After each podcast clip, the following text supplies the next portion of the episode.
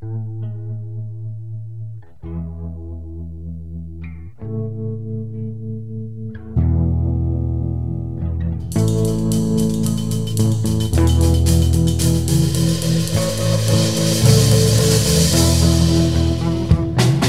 there, welcome to Motorcycles and Misfits here at the Recycle Garage in sunny Santa Cruz, California.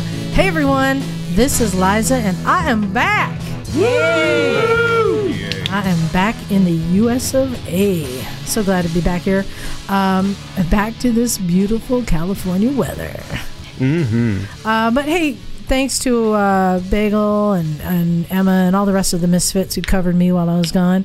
I always love listening to the shows when I'm not here. Our, our, our disaster shit shows, you mean? No, I, I find it. I find it just as interesting to listen. If anything, it's it's better because I don't know what's about to happen. hey, surprises. I know. I love it. Speaking of, I don't know what's about to happen. Let's get to who's in the room tonight. We're going to start on the train side of the room, shaking things up. Ooh.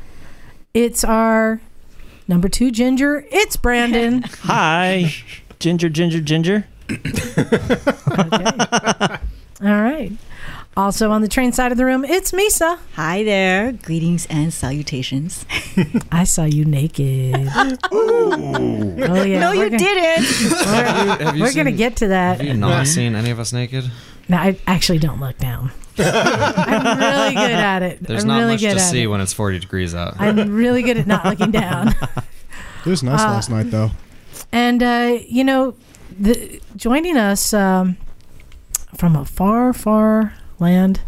Uh, I remember going back to the first time he was out here when worlds collide. We called it because for me it was such a strange thing to get like these two voices together.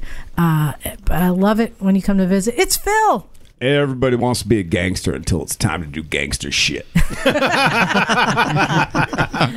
Breach. That's it, man. Hey, I, you know, Zero's doing a big thing. We're getting trained on the new motorcycles. And while I'm out here, you guys did some shit we're going to talk about today that blew my fucking head up. Yeah. Seriously, not kidding. Uh, what happened today at the, at the gar We're going to get into it. We will. But this is a teaser. This is a teaser of the first order. What happened today is something I honestly never thought that I would see Yeah. happen. It was a History. gathering of the Titans.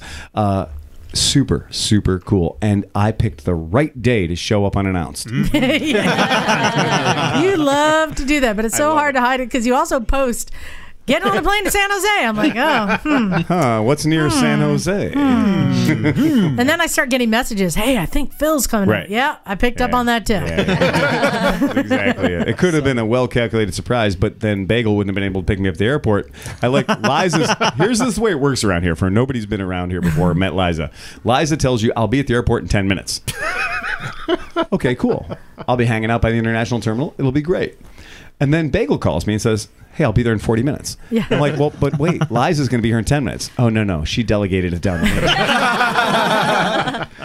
so shit does roll downhill around here. Yeah. And Bagel shows up, picks me up in his electric Fiat. So mm-hmm. Bagel's Fiat though is like seven years old, and it's electric, and mm-hmm. it ain't a hop, skip, and a jump to the airport either. Bagel is the fucking hardest motherfucker I've ever met. that shit. We showed up here at the garage with nine percent. Yep.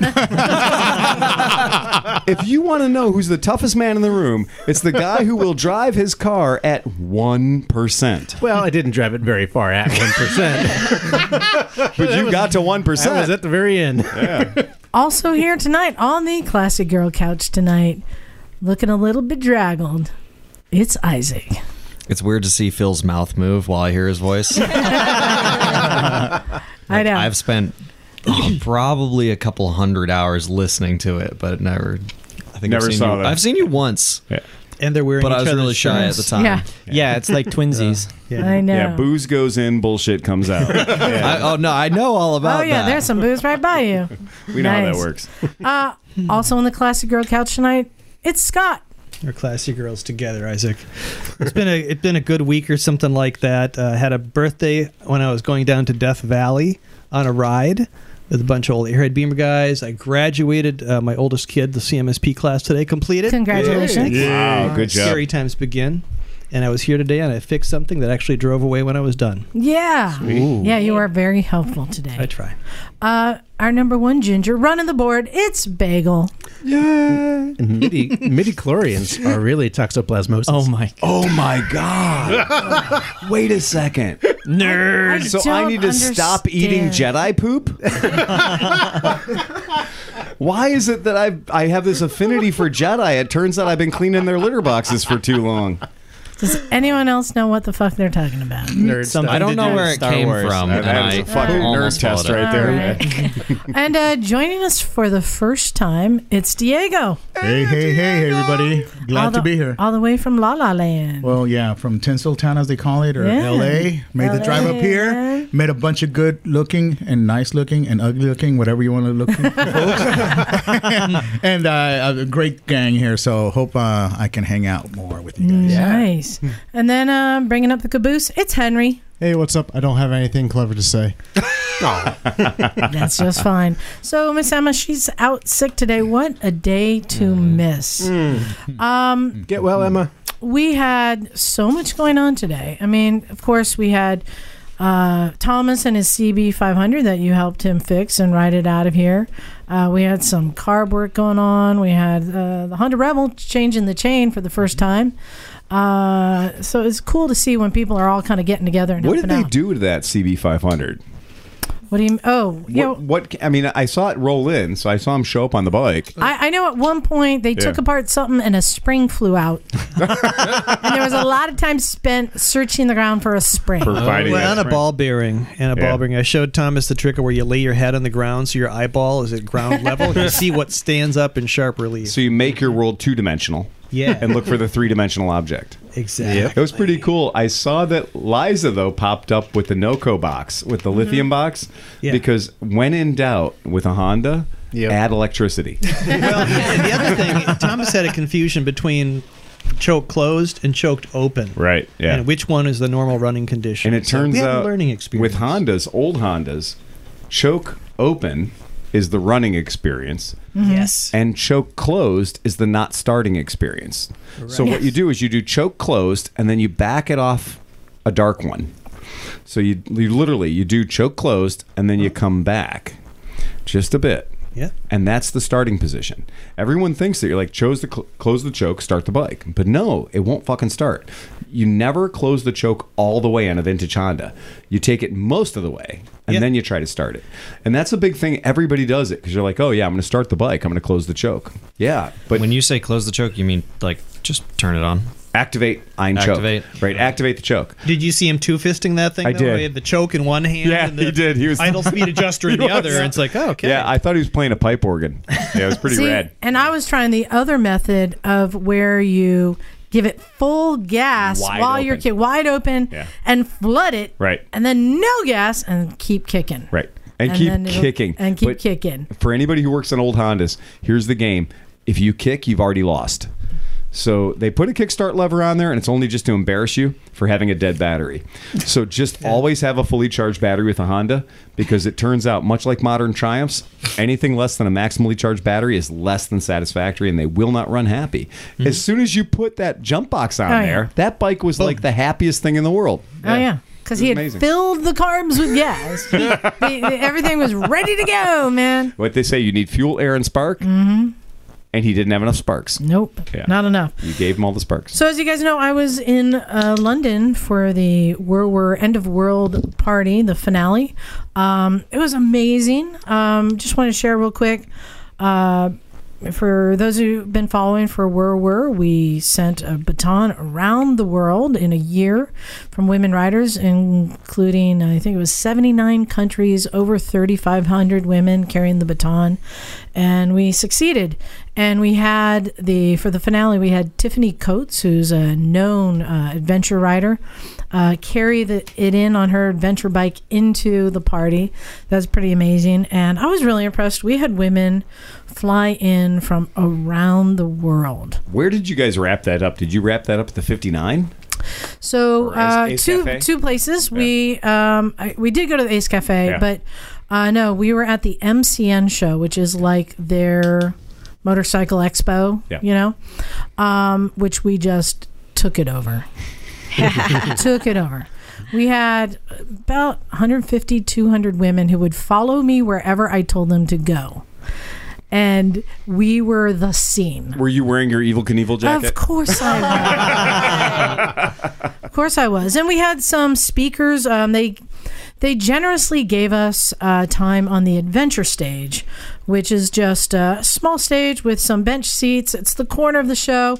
If you're tired from walking around, you go sit and listen to someone tell stories about their their cool adventures.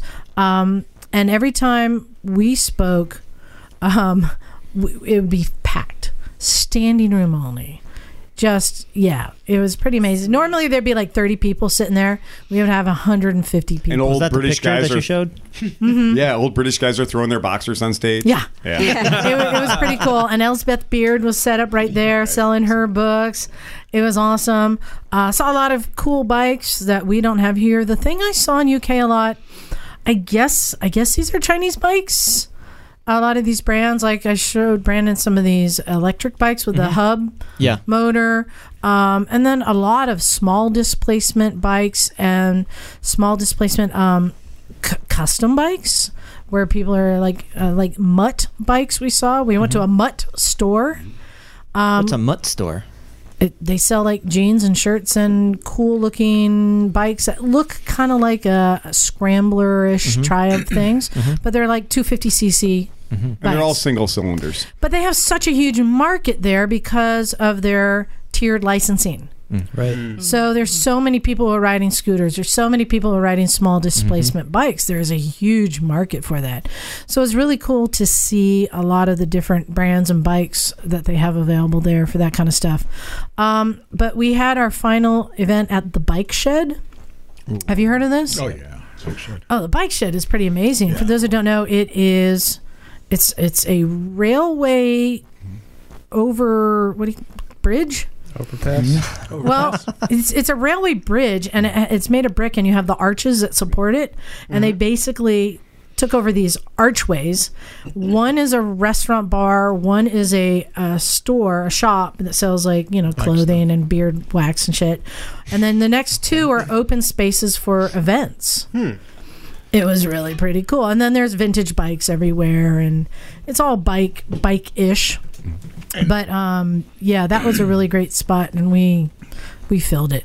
But we had people come in from um, Dubai and uh, Singapore and Malaysia and Chile and like all over the world. It was really cool. These are uh, yeah, everyone was so so proud to be a part of this this event, this thing that we did, and we partied. It was awesome. Yeah. Very cool. And then we went and got matching tattoos. Oh, oh What? Oh, nice. Wait, where? Where? where? Really? Let's see it. no. Look at you. Oh, wow. Whoa. What? Cool. So we decided to get the four helmet styles. It's Right. a three quarter, it's a modern sport full, it's a vintage bell style uh, full, and then an adventure to show all the different styles of riding. So all, all the things we love. you didn't do like halfy, three quarter, the, just the different No. styles, basically different good styles. Yeah. And no pickle spike. no. Enjoy the emails. So um, big shout out, and I saw we had a huge spike in listeners in the UK from Hey, being cool. there. So shout out to any new listeners, any of the women out there. Thank you for listening. Um, but good to be back. Um, good to get my life back. I have officially resigned from the Women Riders World Relay. Um, but that's okay because now I'm working on the film festival, and uh, oh, I guess I can announce. Um, We've secured for on May 2nd, the Santa Cruz Moto Film Festival. Our guest of honor is going to be Dave Roper. Whoa. That's Yeah, cool. The That is cool. only American to win Isle of Man TT. He, and here's the thing I had uh, the pleasure of meeting him at Laguna Seca two weekends ago. Could have talked to him all day. He's that kind of guy Hmm. that you can go up and just start talking bikes, and then he's, he's in. Is he still racing his Aermacchi? Yeah. God damn. Oh, yeah. He races an Aermacchi Sprint, fully fared, a proper AHRMA bike, uh, American Historical Racing Motorcycle, Motorcycle Association.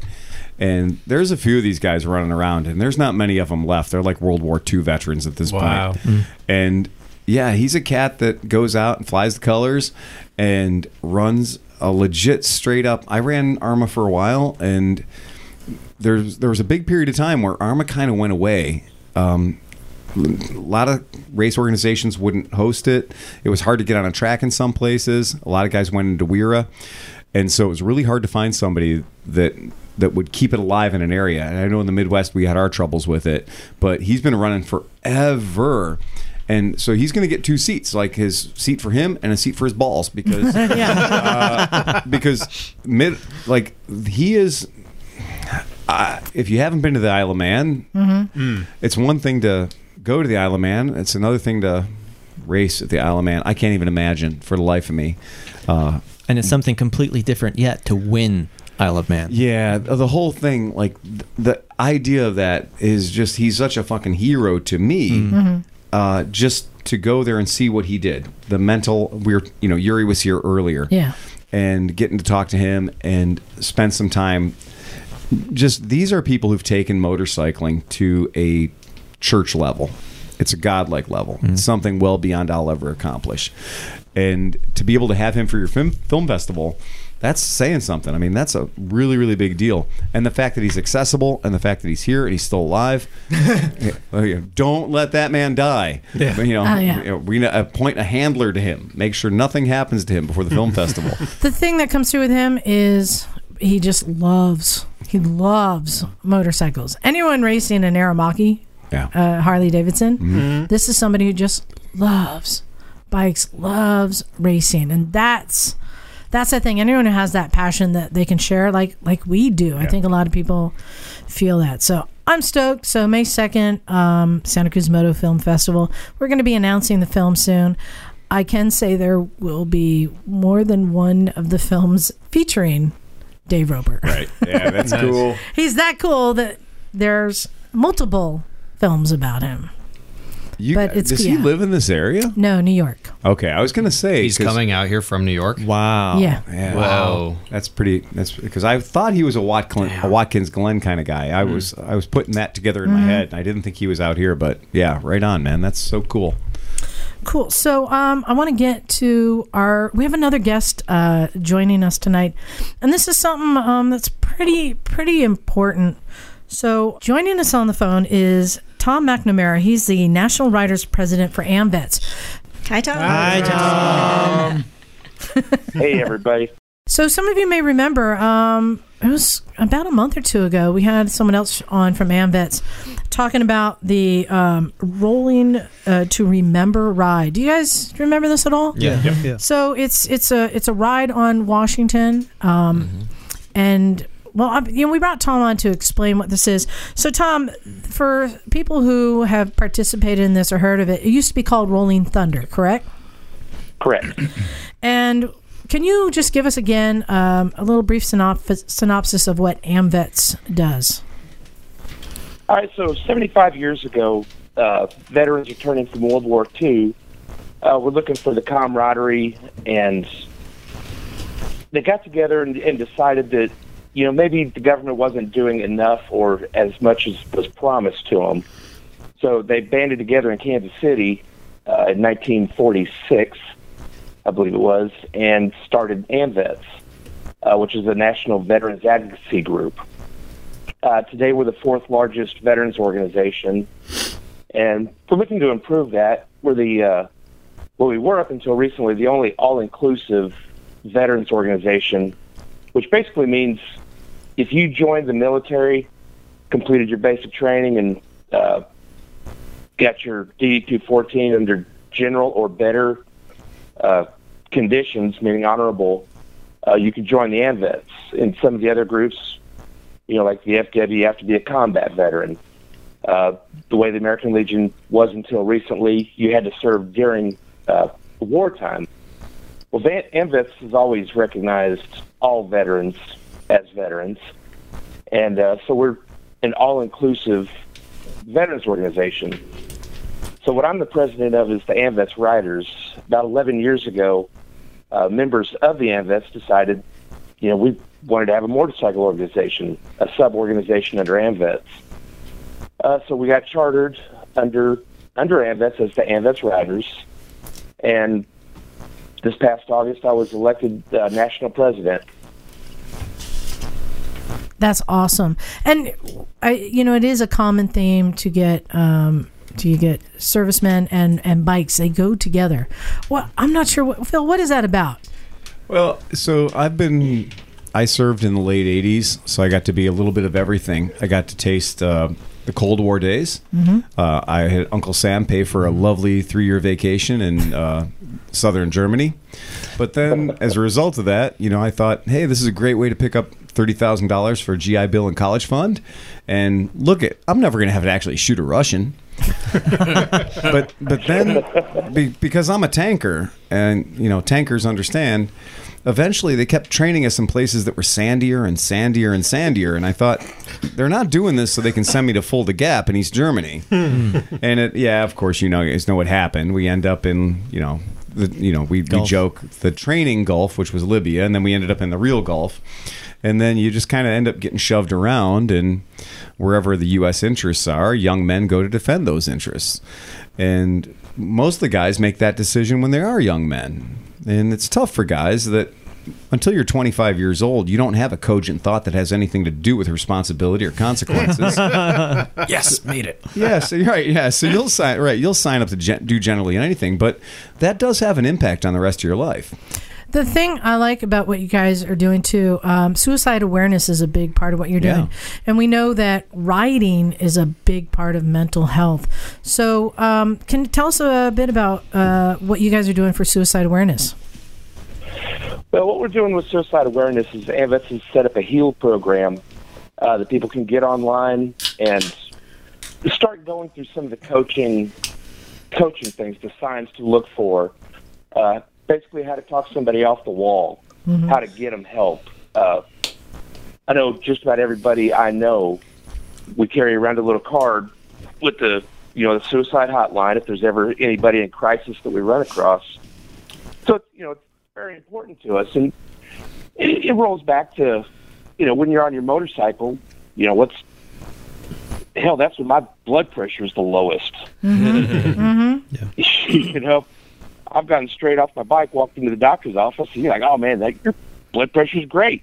You know, there's, there's actually been um, they've looked at they've looked at the they've done like brain scans of motorcyclists and um, and people who do a lot of meditation and motorcycling uh, can like connects you with your body in a very similar way Mhm. which I think is what why a lot of us find it so cathartic you know would, would that be motortation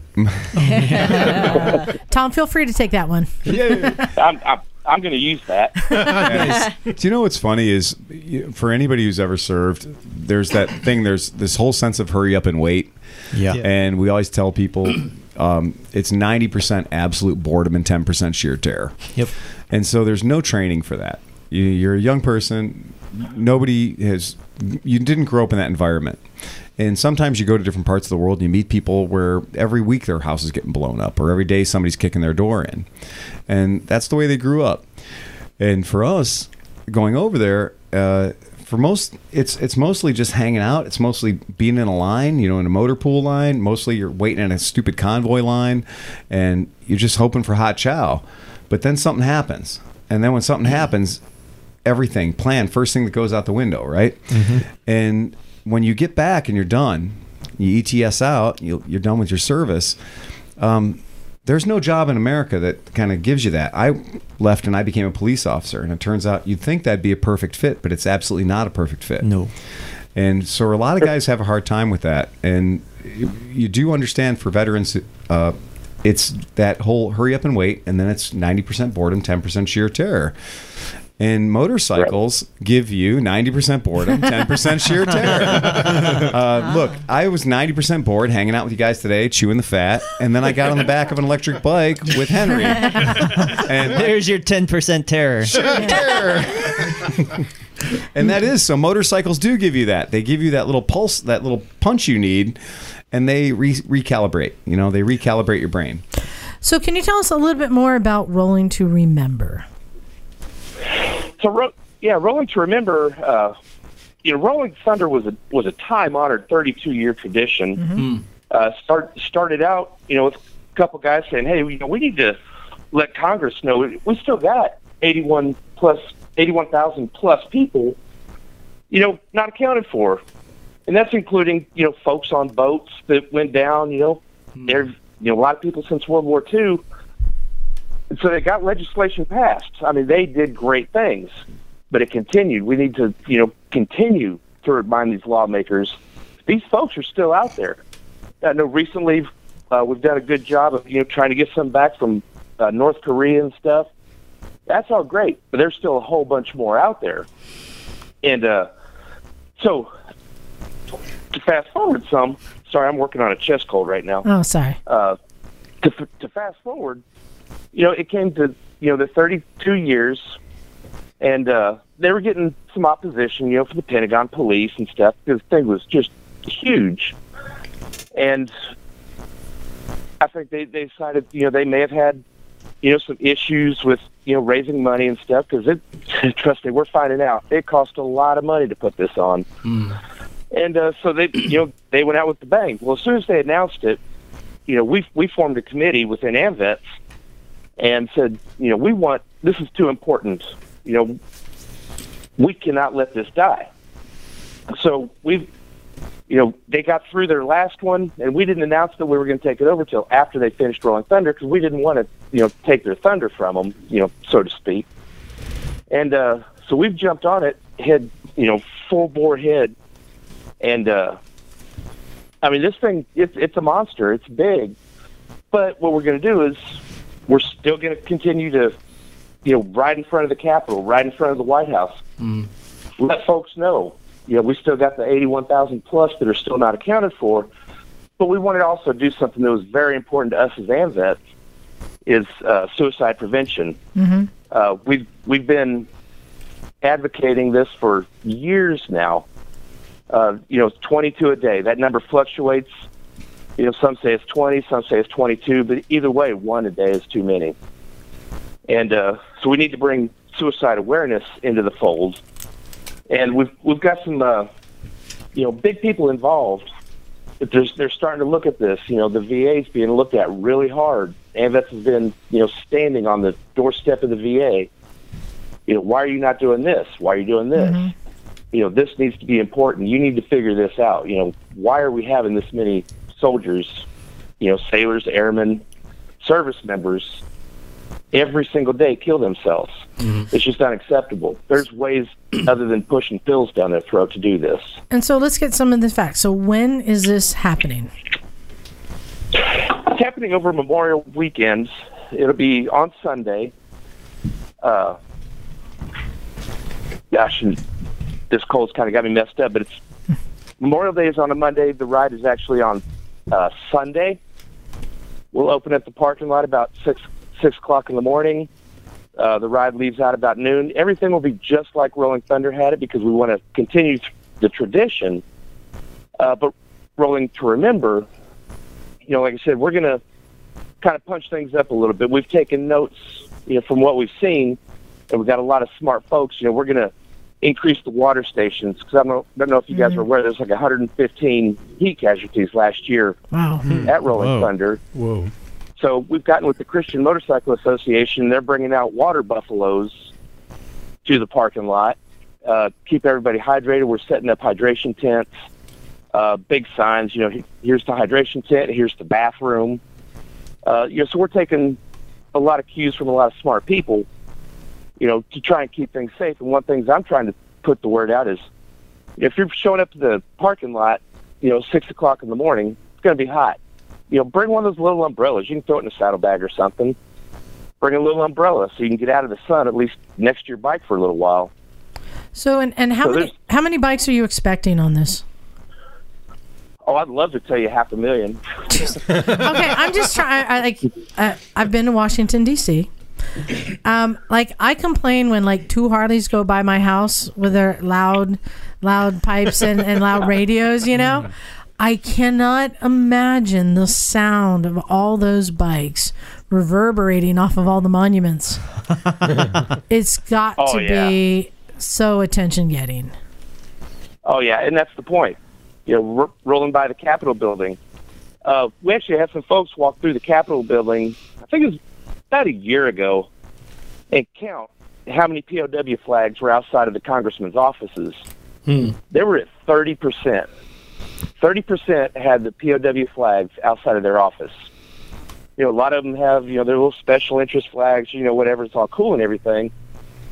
So, start knocking on doors. You know, we have service members out there. Why don't you you know show respect? So, I think last count I looked, it was up to about seventy percent of the senators and congressmen have POW flags outside of their office now.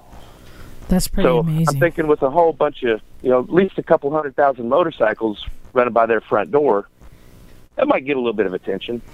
So, and for anyone, so can anyone participate, or do you have to be a veteran? No, anybody. This is the world's largest patriotic motorcycle demonstration. I love anybody. I don't care what you ride. I mean, show up on a Silver Wing or you know, Honda Rebel 250. I don't care. You know, just show up and be patriotic. Nice. And uh, does it does it what does it cost to participate? Absolutely nothing. What? This has always been a this has a, always been a free ride, and we're going to keep it that way. All right. So Washington D.C. Memorial Day weekend, anyone ca- can participate. So is this all just going to be like a downer rally, or is this going to be a lot of fun? Oh, we we got some things lined up. Uh, we're we're punching it up just a little bit. Uh, we're getting some entertainment folks in there. Uh, we're going to have a stage set up in the Pentagon parking lot. There you go. Well, we're still That working. sounds still really working cool. the uh, the permits on that one. And then at the uh, Lincoln Memorial, we're going to have a stage and a big video screen set up. People are going to be doing testimonials. We're going to have uh, singers out there.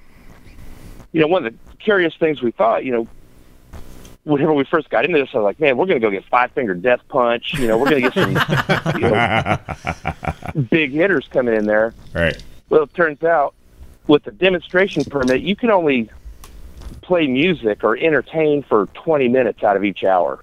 Wow. Oh. So it, it just became too much. Yeah, if we go 21 minutes, then all of a sudden we got to pay it, you know, $5 million worth of overtime for all these cops.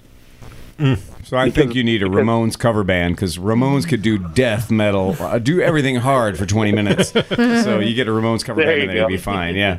Um, you guys. There So you go. what time? What time do you guys planning on rolling out? Because you guys are going to meet up in the Pentagon parking lot on Sunday, and uh, Yeah. that's your assembly area. So that what time does the road march kick off? Uh, we're going to kick off at noon. Right on. first bike's going to roll out at noon, Mhm. and uh, I'll be up front with our national commander Jan Brown, who's also a writer. Uh, we're right. going to have Gold Star.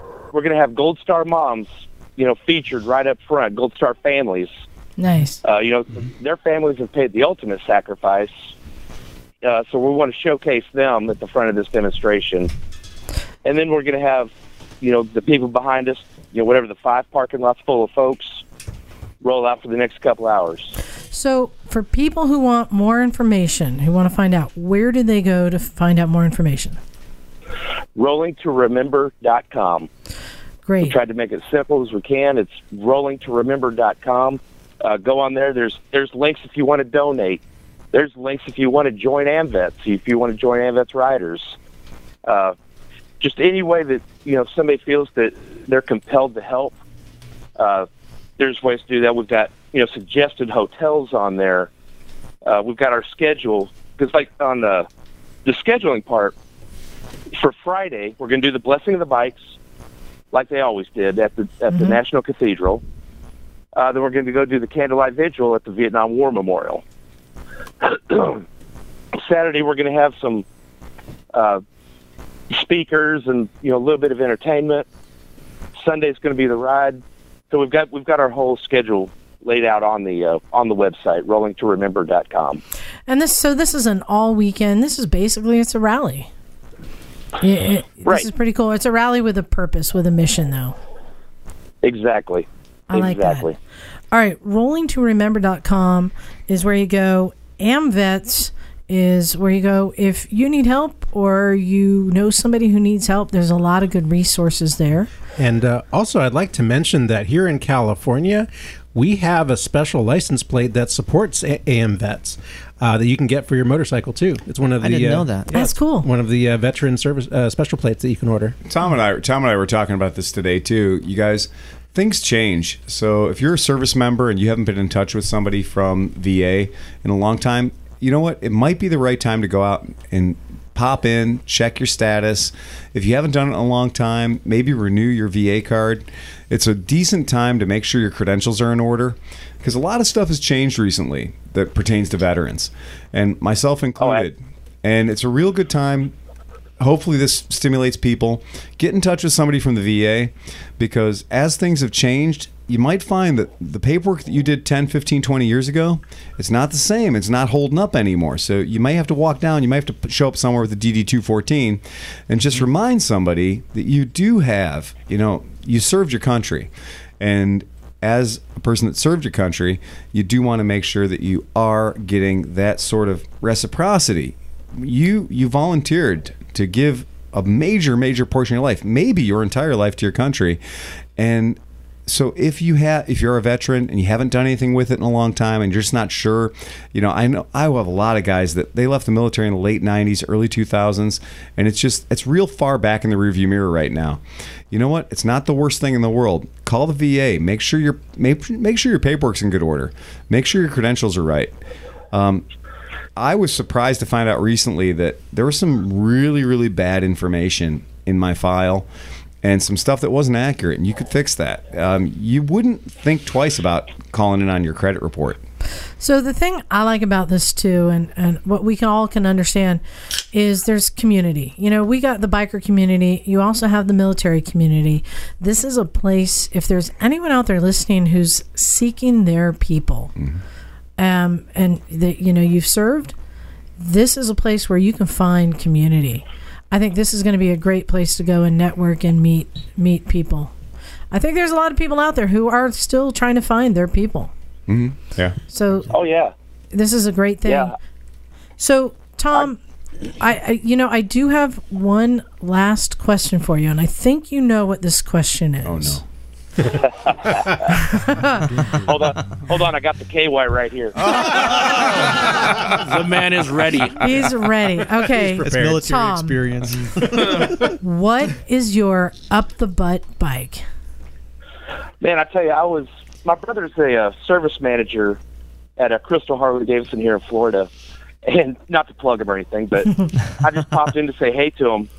Man, I saw this this uh, 2016 Road Glide CVO, Oh yeah. and that was like, oh, I got to figure this out. If anybody needs I me, I'll be in my bunk. I, I messed up and I did the, I did a test ride on it, and uh, I didn't even tell my wife that I did the test ride for like three days. but uh, no, but she's real cool about it. I've had had a bunch of bikes in the past. I've built bikes. Seems like every time I build a bike, somebody wants to buy it for dumb money. So okay, here you go. uh, but yeah, the uh, 2016 Road Glide Ultra CVO. What what color? That thing, What's your color? huh? What's your color? Red. Red. Good taste. The sun glow metallic, man. That red, that Yeah. dark, that dark sun glow metallic is beautiful. I saw a black and orange one. Uh, I love it, like that burnt orange. Mm-hmm. I love it. Well, Tom, I wanted to thank you for coming on and sharing with everyone. We need to get the word out. We want to get people out there. There's so many reasons why you should participate in this. Um, you know, if you served, here's a place where you can get support. And if you want to support those who have served, this is going to be a great rally to attend. So go to rollingtoremember.com and uh, make sure you tell all your friends. So, Tom, how can Right, they, how yeah. can how can they find you? I want to send people there. They say they heard you on our show.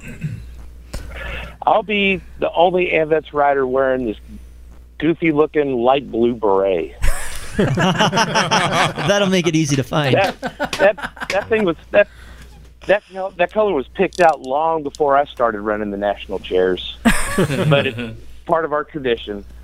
After when I'm a past president, I'll get this nice navy blue beret, but for this year, I'll have the uh, light blue beret on. Well, how pretty. yeah. Well, good. Thank you very much for coming on. Everyone, go and support AMVETS. And uh, yeah, you guys are doing a good job. Keep keep on doing what you're doing. I appreciate it. And for everybody that might have that one friend that's starting to be a little withdrawn or something, go check on them. Just go talk to them. For sure. See what's up.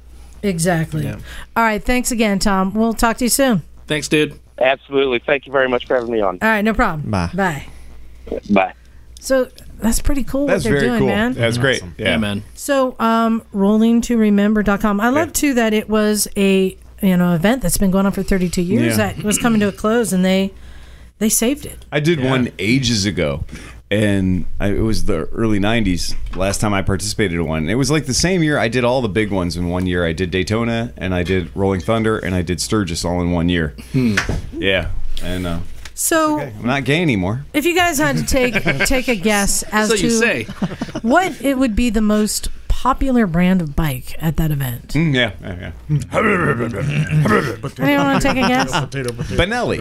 I think we might have had. I think we might have had one of them in the parking lot. It would be Because I Jura. was going to say, what do you think was The was only Harley in the parking lot today. one of the most popular bikes in the parking lot today? right. And furthest ridden, by the way. It was It's a trophy. Harley Davidson. That's right. Yeah. Weird though. It was a little bit different, Harley. a little bit different. You, you mean it didn't So- have the Oh well, it, it still had a little bit of the blah blah blah. So, um, as we were alluding to earlier, we had quite the collection of bikes. And Brandon, since you I had a was, uh, little something to do with this, I thought I was in the wrong place. What's going on in Why here? is there so much plastic in the parking lot? I There know, was right? very little Plastic? oil on the Ah, ground. Not a Harley. Yeah. So, Brandon, Hmm. can you tell us what was in the parking lot today? So today we had a surprise. Uh, Diego said that he was going to be driving his Harley Davidson Livewire up for me to ride and do reviews on. And I thought, oh wow, that's cool. We could have a Harley and an Energica. But then we also met our buddy Jeff, who has uh, Lightning Strike, and we invited him up. So I was like, wait, we've got Harley, Energica, Lightning. All we need is a zero guy, and we've got all of the big boys of electric motorcycles in the same parking lot, which is super crazy, rare, and cool. And that's exactly what we did. Fucking unicorn. And that's when Cat Kat showed up. Cat showed up on her new Zero. And nobody and nobody showed up with an Alta or a Bramo.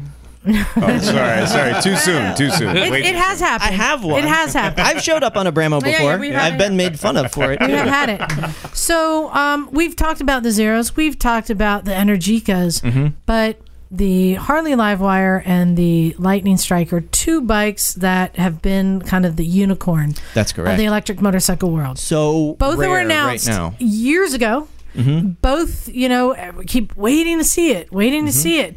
People are placing orders. Is anyone going to get it? Oh man, And I've then- ragged on both of them for so long for that. And then uh, a lot of us have seen the live wire, but they had one bike. You couldn't ride it. Uh huh. It's, you know, like, is this thing happening or what? And, but we keep hearing just little things about Char- It's Charlie and actually Ewan. being delivered now. Charlie and though. Ewan are riding some, so they're out there. Mm-hmm. So the fact that one showed up here today in the so flesh. cool. in the flesh was pretty cool. So, Diego, you are the proud owner of this bike. Yeah, um, lucky enough to know people in high places, I guess if you want to put it that way. And uh, the bike officially started selling on November of last year.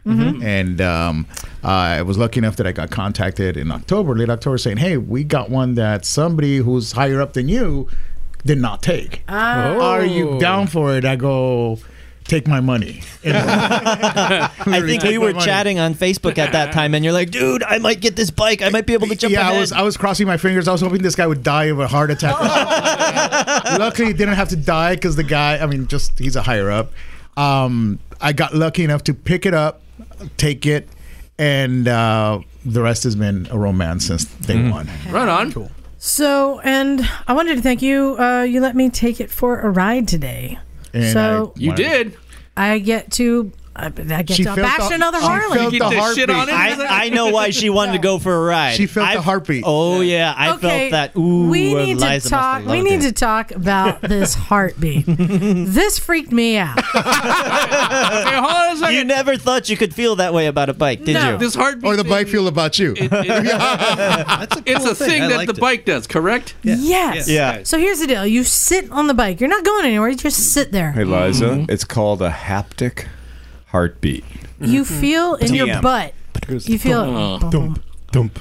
bum, bum, boom, boom. bum, bum. You're like, what? What? Why? Wait, what?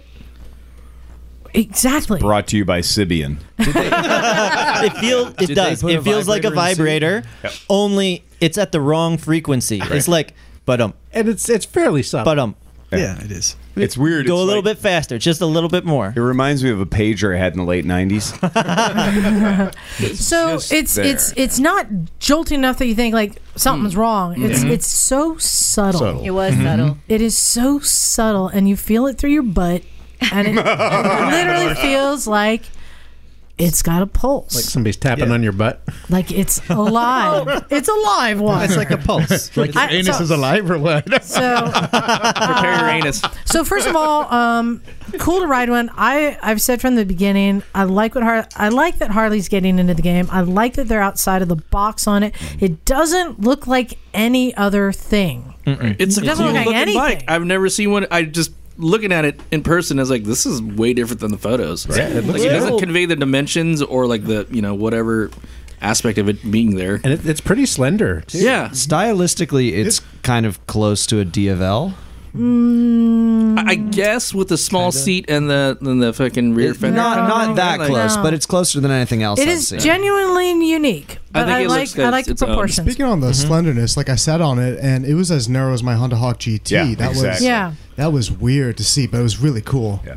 So the weird thing about it is it resembles a cruiser style, not a mm-hmm. real low cruiser, but it it is probably the most cruiserish of the electric bikes. Is uh, right? Yeah, for forward sure. controls or Right? is it standard? Well, no, it's not. So I, yeah, Yeah, when I had to fold my legs like an accordion, I realized it's not.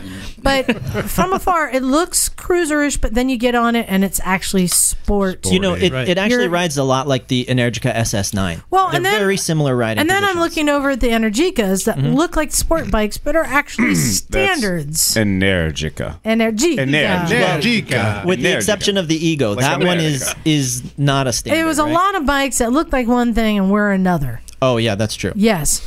Um, but so I took it down the street. Like any electric, it takes off like a bat out of hell. Did you get to ride it in beast mode? Uh, yeah. Oh. yeah, he's like, That's I- beast mode. That's He's my like, I will mode. start you in eco. I'm like, no, just go full, Beast full, mode. full bitch. Give me Let's fuck you just do it. power right now. right now. Um, and yeah, I just you know open it up and it just takes off and everything starts to vibrate like you're in in uh, Warp speed. hyper warp speed. And I look down, I'm doing 66. So it's it's throwing you. The torque is throwing you forward that hard that like it's like it seems faster, right? Um, it felt to me like it's got very stiff suspension, so everything started to vibrate going down the street. I like that. I love a bike that you feel like you're defying death at 66. That's perfect.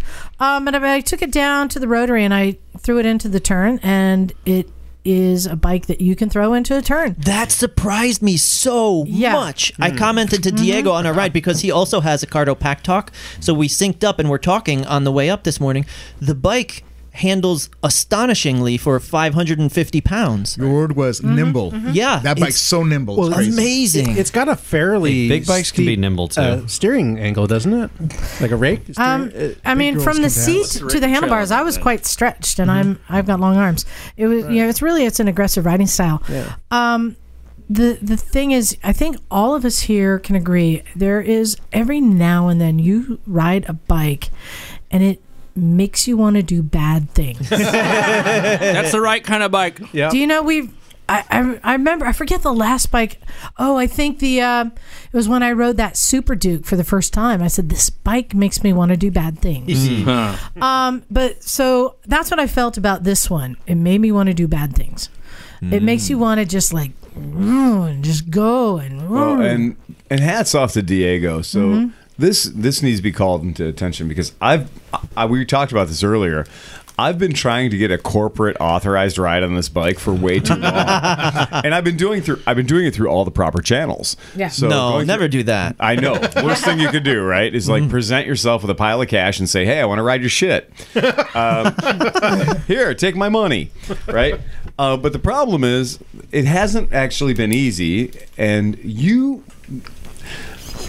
okay, he's special. The reason you're special is because you have got a thing that you like and you want to share it with other people. Mm-hmm. And that's brilliant. And there needs to be more of that. And everything that you've done so far is because you've got something that you truly fucking enjoy.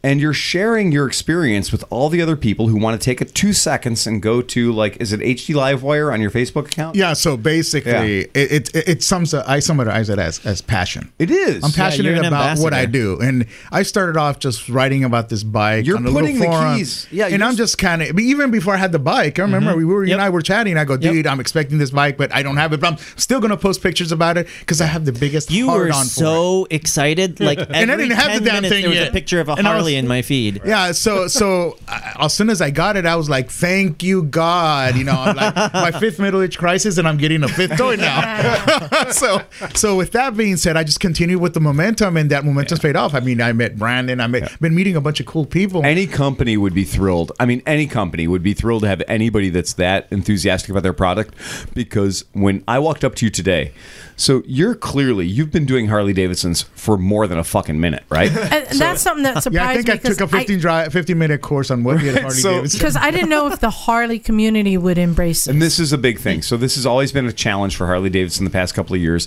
is getting their people that are dyed in the wool Harley Davidson enthusiasts to respect and acknowledge the existence of the live wire.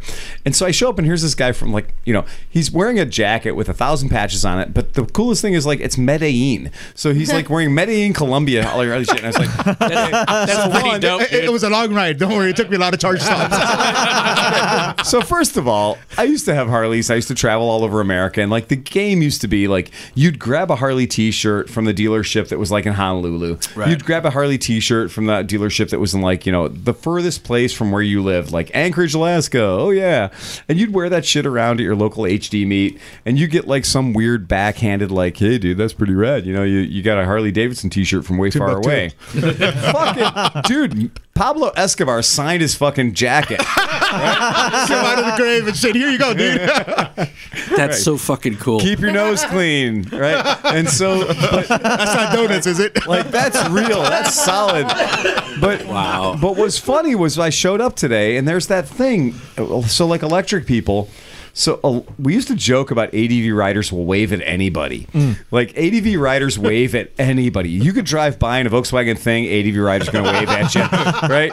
You could drive by in a you know smart car, ADV rider's going to wave at you.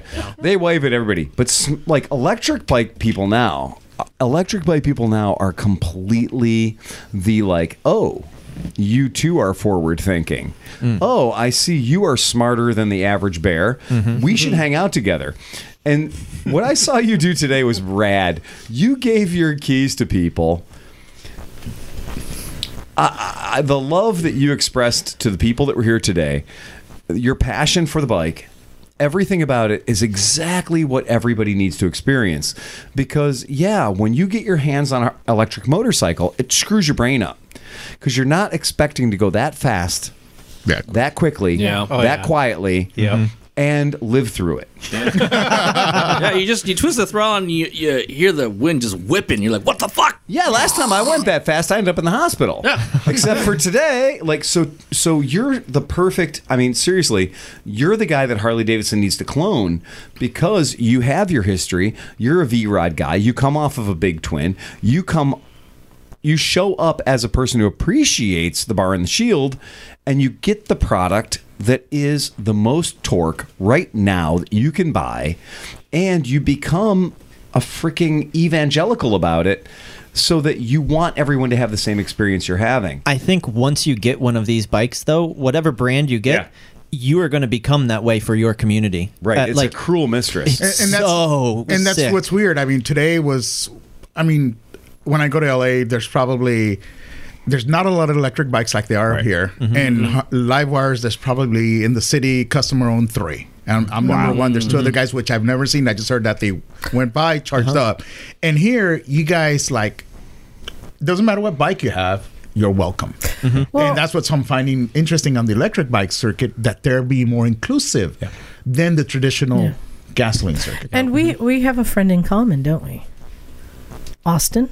Oh, our good buddy yeah. Austin. Yeah. Yeah. you know, hi to Austin. I probably, he's probably going to listen to this, but yeah, he, uh, him and I met, and I said uh, when I first announced that I was going to get the bike, I did this mock-up listing on Twisted Road, mm-hmm. and Nice. uh, when I mocked it up. I put it on hold because obviously I didn't have the bike. Right. So, it's, it's, it's, it's, it's, it's called the power of attraction, right? I always visualize everything. I kind of make sure that it, it's like when I bought my first bike. I first bought the boots and the jacket, but I didn't have the bike.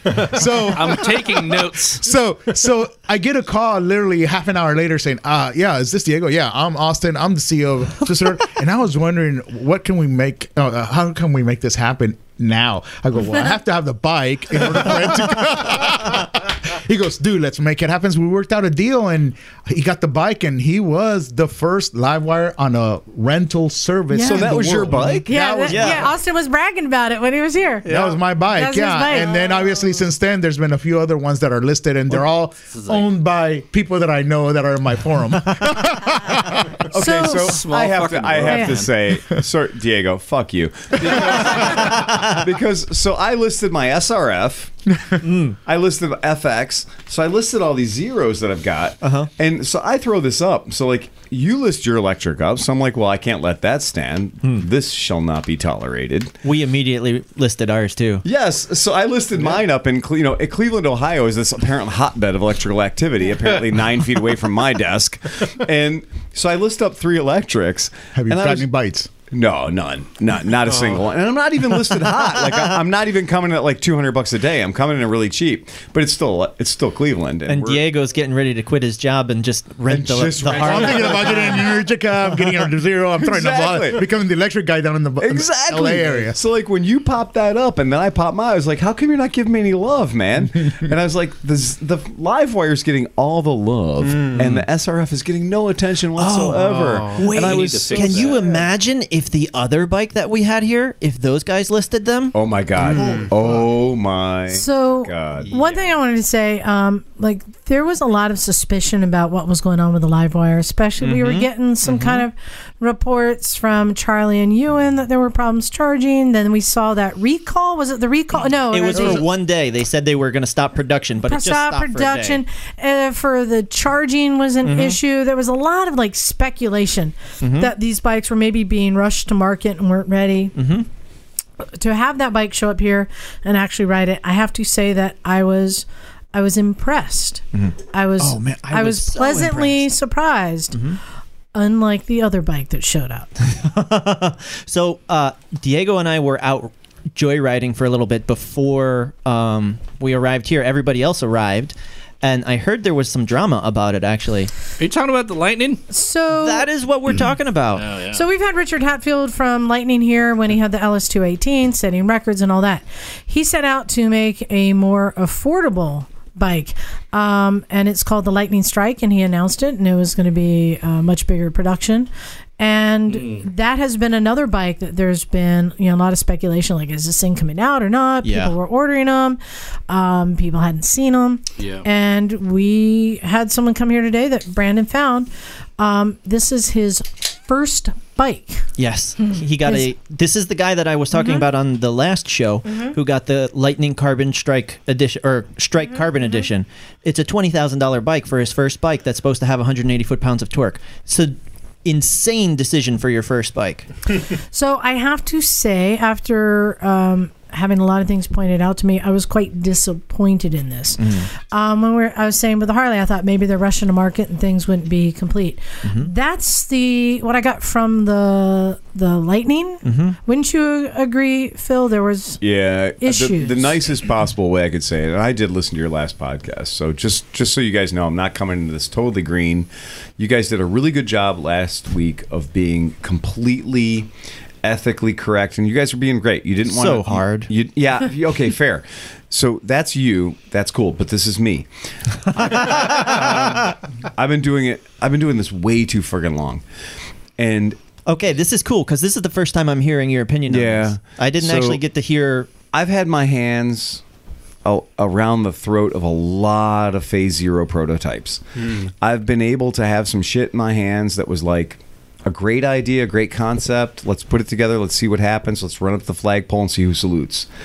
And what I saw today was like 1,000. No, let's just be straight. Like 36 things on that bike that were super duper jacked up.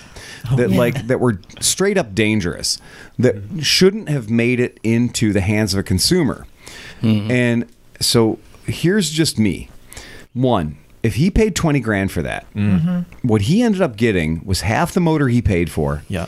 half the batteries he paid for, mm-hmm. and half the batteries he did pay for. I'm sorry, half the batteries he received mm. were exposed to the fucking elements. That was insane. Wait a minute. Hold on. There's what? Yeah. Dude Yeah. bought the dude bought ten thousand. No, I'm sorry. The dude bought twenty thousand dollars worth of free range lithium. Yep. Mm-hmm. So like every other lithium company in the world, including like Makita and Milwaukee and all the other people, they put their lithium in a cool little place that you can't get your dick beaters on it and blow your shit up. You enclose the shit and seal it. Right. Oh, Yeah. exposed connections. Not only that, the, Well- the Yeah. environment can't get to it. Rats Right. can't get to it. Bugs Right. can't get the to it. corners Water of the can't batteries are sticking out That's a right very between good the point. frame and the Do you know the, what? the shell of the top of the tank. I'm going to tell you this. Also behind the bike, in Yeah. front of the motor. I've got I've got this story. It's it's a stupid story, but we let the wrong person demo ride a bike one time, mm-hmm. and we let this guy ride a bike, and he went went out and he like mercilessly tried to frickin' just just blow up a DS like a zero DS. The dude hit a curb at in excess of 50 miles an hour,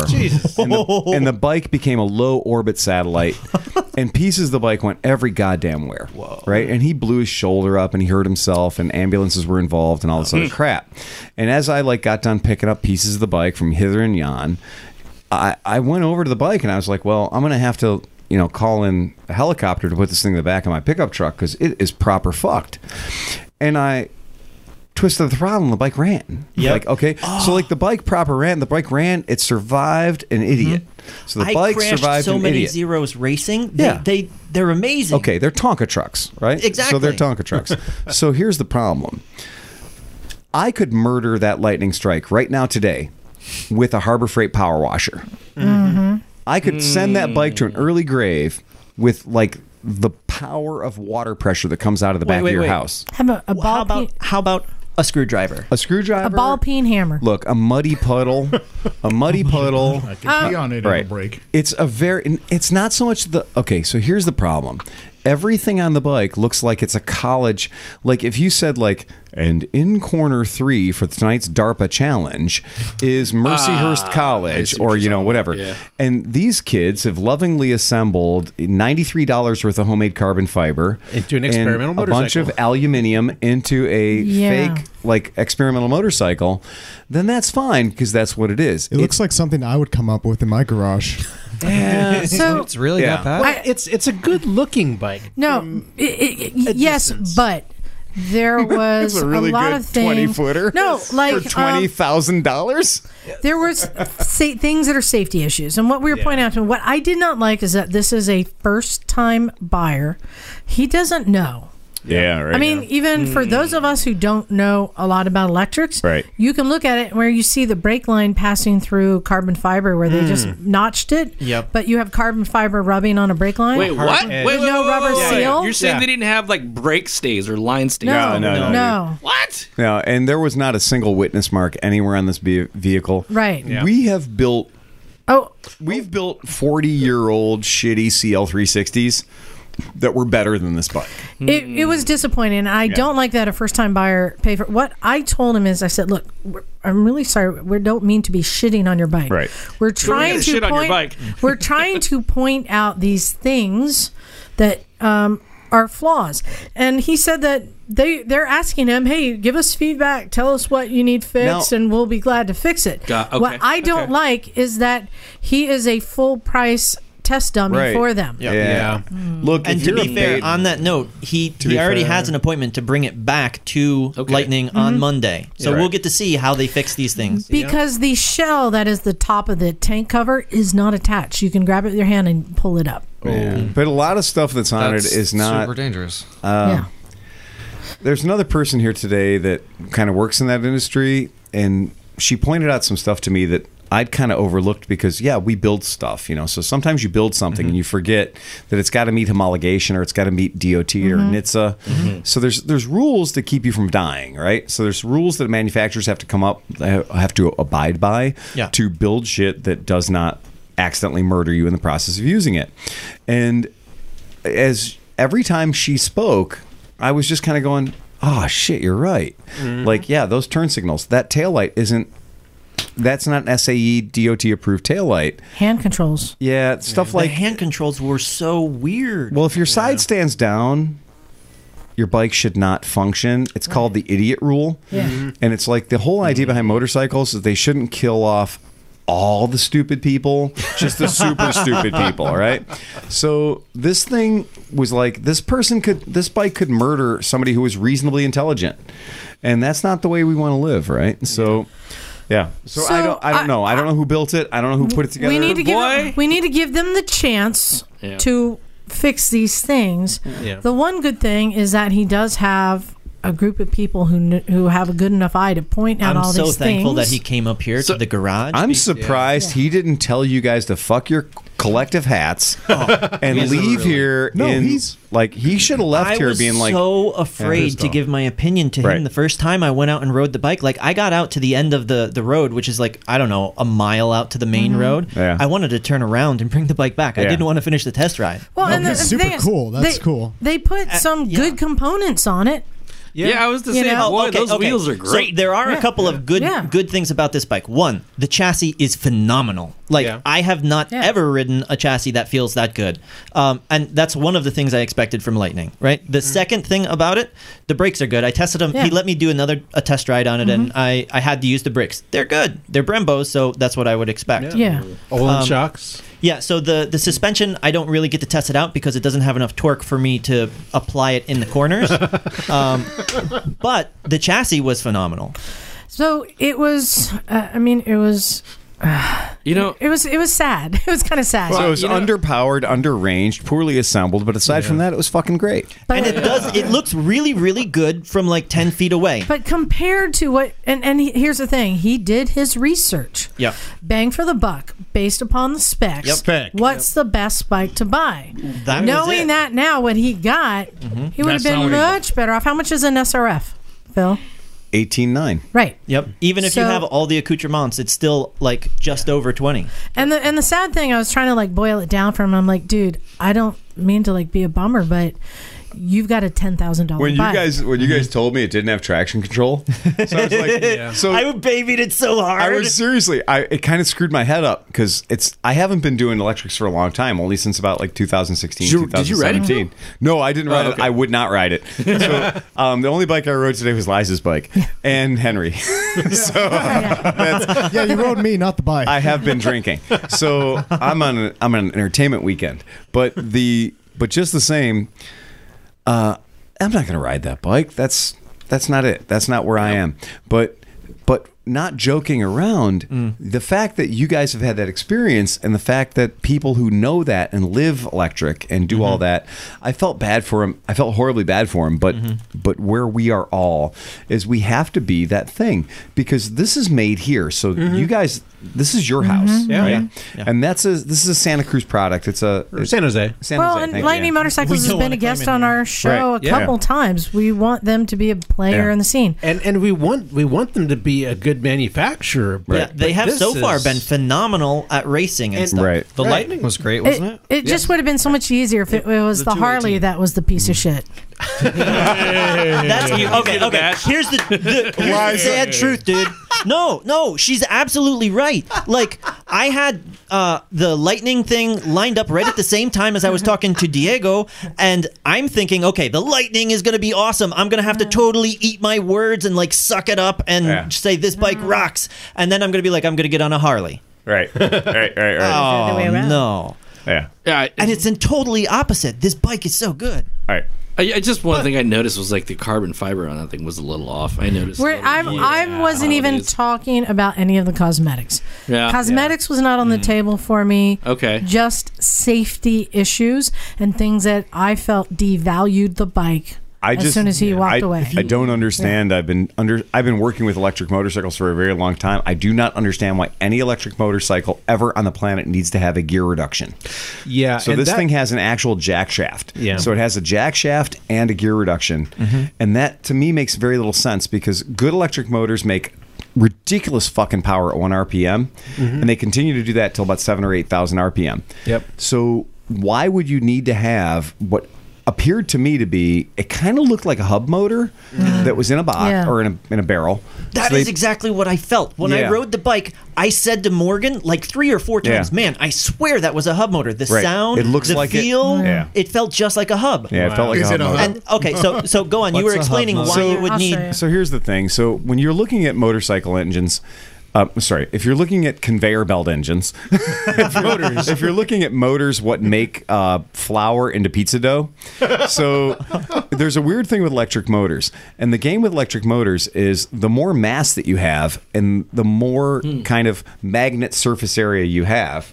Isaac, I have a picture The of more a, magnet I just surface- happened to take a picture of a hub motor yeah, the more magnet surface area you have, mm-hmm. the more torque you have. Exactly. So the idea is you take all the pixies, you line them in a row, mm-hmm. and you you basically go, "Hey, battery, I'm gonna I'm gonna relieve you of your charge and throw you at a bunch of magnets, and I'm gonna make the magnets really angry at each other, and consequently, this wheel's gonna turn. So shitty ones will basically put very very thin magnets inside of a big wheel inside of your actual rear wheel of your bike. Yep. Mm-hmm. And the idea is you don't have a lot of surface area. So you've got a lot of diameter but you don't have much width. Mm-hmm. And so these fields end up being very very short. Mm. And the veal, the fields are basically if you look at a clock and you say like a clock is 12 hours. Easy to understand, right? Yeah. So you could say, okay, 12 hours. Each hour would be a field. Each one would be an area where we could do a, pol- a polarization of saying the magnet in that is going to get electrically charged and pull the wheel mm-hmm. forward one hour. Mm-hmm. Now, imagine if your clock, instead of having 12 fields, had like 96 fields. Okay. So Oh, you can do that with a very, very small amount of amperage. You can do that with a very, very small amount of electricity because you're asking it to move a much, much smaller distance. A little tiny Right. bit. Exactly. No a little torque. tiny bit. No torque. So you get spin, but you don't get torque. Mm-hmm. And this is the weird thing when we discuss things, when we talk about spin or horsepower versus torque. The magic thing that electric motors tend to do, the ones that we're used to in this room, Yeah. are that they tend to develop giant amounts of heaping amounts of torque. Yep. Because instead of having 96 segments, they have like 12 segments or four segments or eight segments. But the idea being that the less segments they have, but the more energy you put into them, the more violently the wheel moves forward to the next hmm. segment. So your initial thrust of power is more violent as it's trying to close that distance suddenly. Mm-hmm. And that is not what you experience when riding the Lightning, which is mm. what made me feel that it was a hub motor in the central Is, position. is that like a racing thing where they want smaller pulses instead of big pulses for like? I think it might be a cost Is this thing. is this like Yeah, a single go- versus a four cylinder or a two so stroke? basically, It sounds in my opinion, hmm. a hub motor, and I, I've ridden a couple of the bikes now. A hub motor is probably good up to maybe a 400cc equivalent maximum. Okay. That's it. And then over that, you need one of the motors that we're talking about. So- and they're cheaper. So this is where it falls on its face. Is it's super duper easy to build a hub motor. Like there's millions of them out there already. They're very very inexpensive. The Chinese are fighting each other for market dominance, Yeah. and they're getting numbers that are up in the 60 and 70 torques range. Hmm. Now here's the weird game. If you fake the funk, you can take the hub motor design with multi segments, and you can then put a little shaft coming out of the bottom, out of the middle of it. Hmm. And you take the little shaft and you compensate for the revs by putting a little gear on there. Hmm. And you take a little gear, you put a little gear on there, and you make it yeah. fit to a big gear. And so what you've done is you've done a gear reduction, Right. Yep. okay, by having a little gear spin a big gear.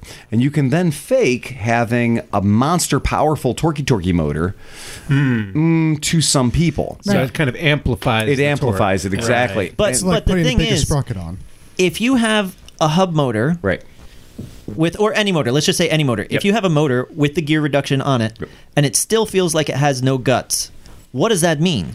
That's exactly. it It has no guts. By the way, uh, congratulations on like graduating Nerd Academy. That was awesome. Yeah, I know. Um, well, and one, well, one more It's my thing I- job. I make s- I make complicated shit seem simple Thank because you. I'm a simple person. And another thing that I wanted to touch on about this gear reduction that I noticed that, that that just freaked me out was the the gear reduction box looks like it's only bolted on on the front side. Oh, dude. The rear the rear side of the gear reduction unit has the the left foot peg hanging off of of it. So if you stand on your bike, you're going to flex the the, the, gear chamber that holds the gear reduction. No kidding. I didn't even notice. I did, that. Yeah. and Bagel pointed that out to me, and I realized it's it's held on by a piece of eighth of an inch laser cut material, whether it's mm-hmm. you know, I don't know what it's made of, Velvedium or whatever. But so they they they they m- busted this thing out, but they didn't hook it to the frame. So every mm. other for the motorcycle in the front. world, right? So every other motorcycle in the world, when I have my 210 pound shaved polar bear ass on the bike, my left foot is held to the frame of the motorcycle. Yeah. It's not held to the literally outboard mounted counter Yeah. Shaft. Yeah. All right. And that's not Wow, where that I could even flex in the motor itself. Exactly. Exactly. Ducati does something that's almost that bad. They put a side stand on a crankcase. Yeah, they do, Yeah. don't they? Yeah, yeah. Guzzi does like, that it's too. like do a kickstand turn, replace your engine. So No joke. That is actually true. that could actually yeah. happen. So yeah, that was a bit of a disappointment. Let's see. Let's see, follow and happens. see if they do make the improvements. I would- but Yeah, well, they have a perfect opportunity here. Um, I if they know. make this right for him, uh, that just is going to go to show how they're So trying to work on things. I was gonna say though, as far as first efforts, this is not bad. I mean, you look Wait. at zeros. With Uh, This is not their first effort, though, is it not? Like are they first Okay, production. here's the thing, effort. though. It's you know he paid twenty thousand dollars for a ten thousand dollar bike, Yeah. just like Diego paid how much? Thirty thousand for a twenty thousand dollar bike. yeah, yeah. So, but you're to- paying for a name that to many people is worth that. But he's also getting a bike that looks good But yes, and has good works. torque. But- good. and, and it handles well, And- like a thirty thousand dollar bike that I don't really have many Well, complaints he's about. he's getting a finished motorcycle. and just like he is an ambassador for the live wire letting people ride it i feel like i too an ambassador for the honda dct Oh, you are. Dear God, Who are was we gonna? that I was are talking? Oh, I was again? talking to you, Phil. Wasn't I about that? i made a couple people we had a i guess boy. oh Nak you won't believe who came here today Who came here? you won't believe it Who was it? I'm not believing. It was your mom Nak. ron mom steele Oh, I was there. I saw his porn stash. It was epic. ron steele who uh, who wrote Ron in for a- Steele. His name is ron. And Oh, he well, has a, he actually has a porn stash and he has an africa twin. It wasn't the dct Uh-huh. so i had him write it. Um, and i had phil write it because I want everyone to experience, just Wait, the like we D- want people to experience what an electric bike feels like. Mm-hmm. You made him ride the DCT? The DCT is its own unique beast, and Okay. Phil, Two, what two did you factual think? statements. One, first thing, I was sober. Second of all, this is Santa Cruz. And if you're going to ride a motorcycle in Santa Cruz, it takes you 20 minutes to get anywhere you need to ride a motorcycle in Santa Cruz. Because what's mm-hmm. amazing about Santa Cruz is that we all are appreciating what's amazing about Santa Cruz. Mm. I went around, I had my 710C fired up, and I'm shooting videos. I'm riding, like, check it out, Surfers Point. That, that, dude, look, there's, there's, you know, there's the memorial. I went, drove past where you work, Nak. yeah. Like, I did all the shit that you're supposed to do. So there's really nowhere you can go out and stretch your legs and flex your muscles and make shit happen. Fucking cool, right? 17. So, yeah, Highway exactly. one. But you got to go there to get there, right? Empire grade. So you don't do that when you're like, yeah, right. So instead, I just popped a little left up into Zoe's apartment complex, and I was like, hey, when you can't off road, you urban off road, and you find concrete that's at extreme angles. So that's what I oh, did. Or potholes. Very good. Yeah. Very good. You went to the skate park? I, well, no. okay. It could be a skate park or it could be a Honda Africa Twin Park. uh, what I did though was I stabbed it up the, the hill into Zoe's parking area and just crushed it, and it's really fun. Um, that is. I had the experience of the Goldwing. I re- reported back from the Goldwing.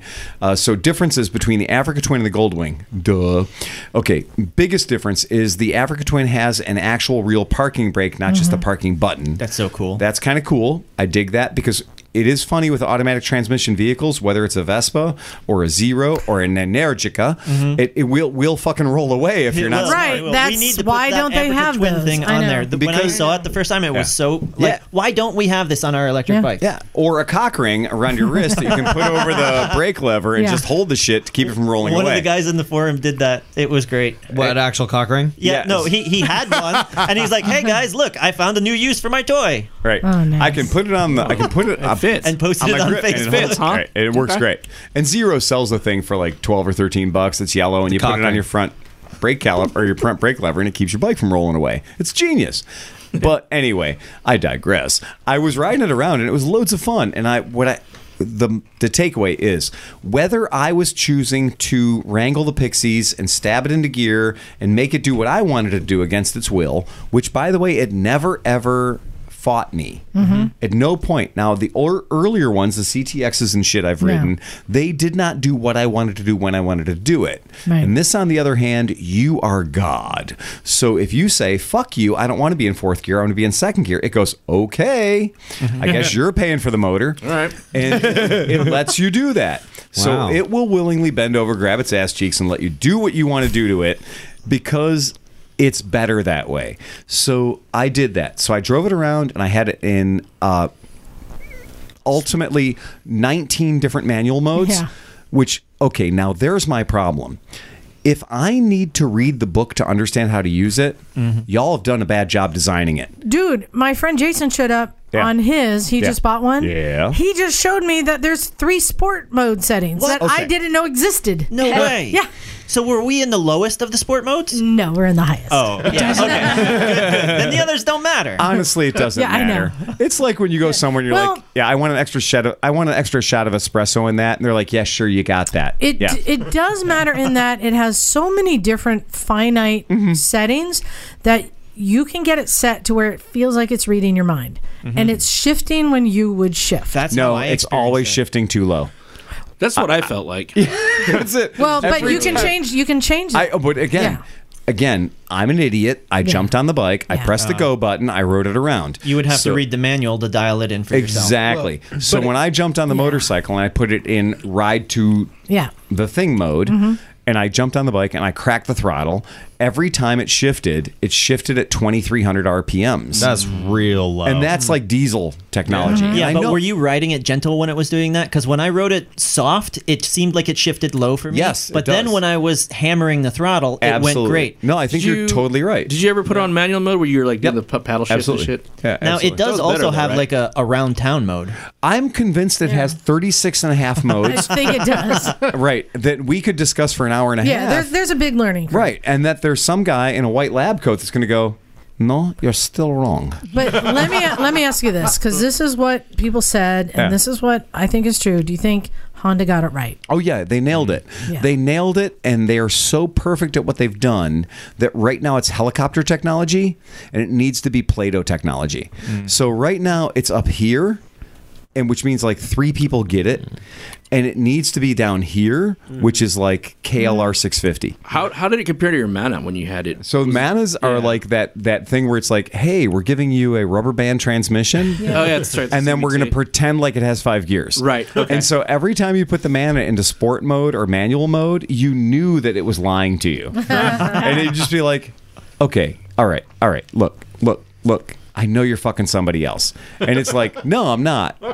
And that was the mana. Everything the mana did was a lie. And it did work mm-hmm. and it was fine.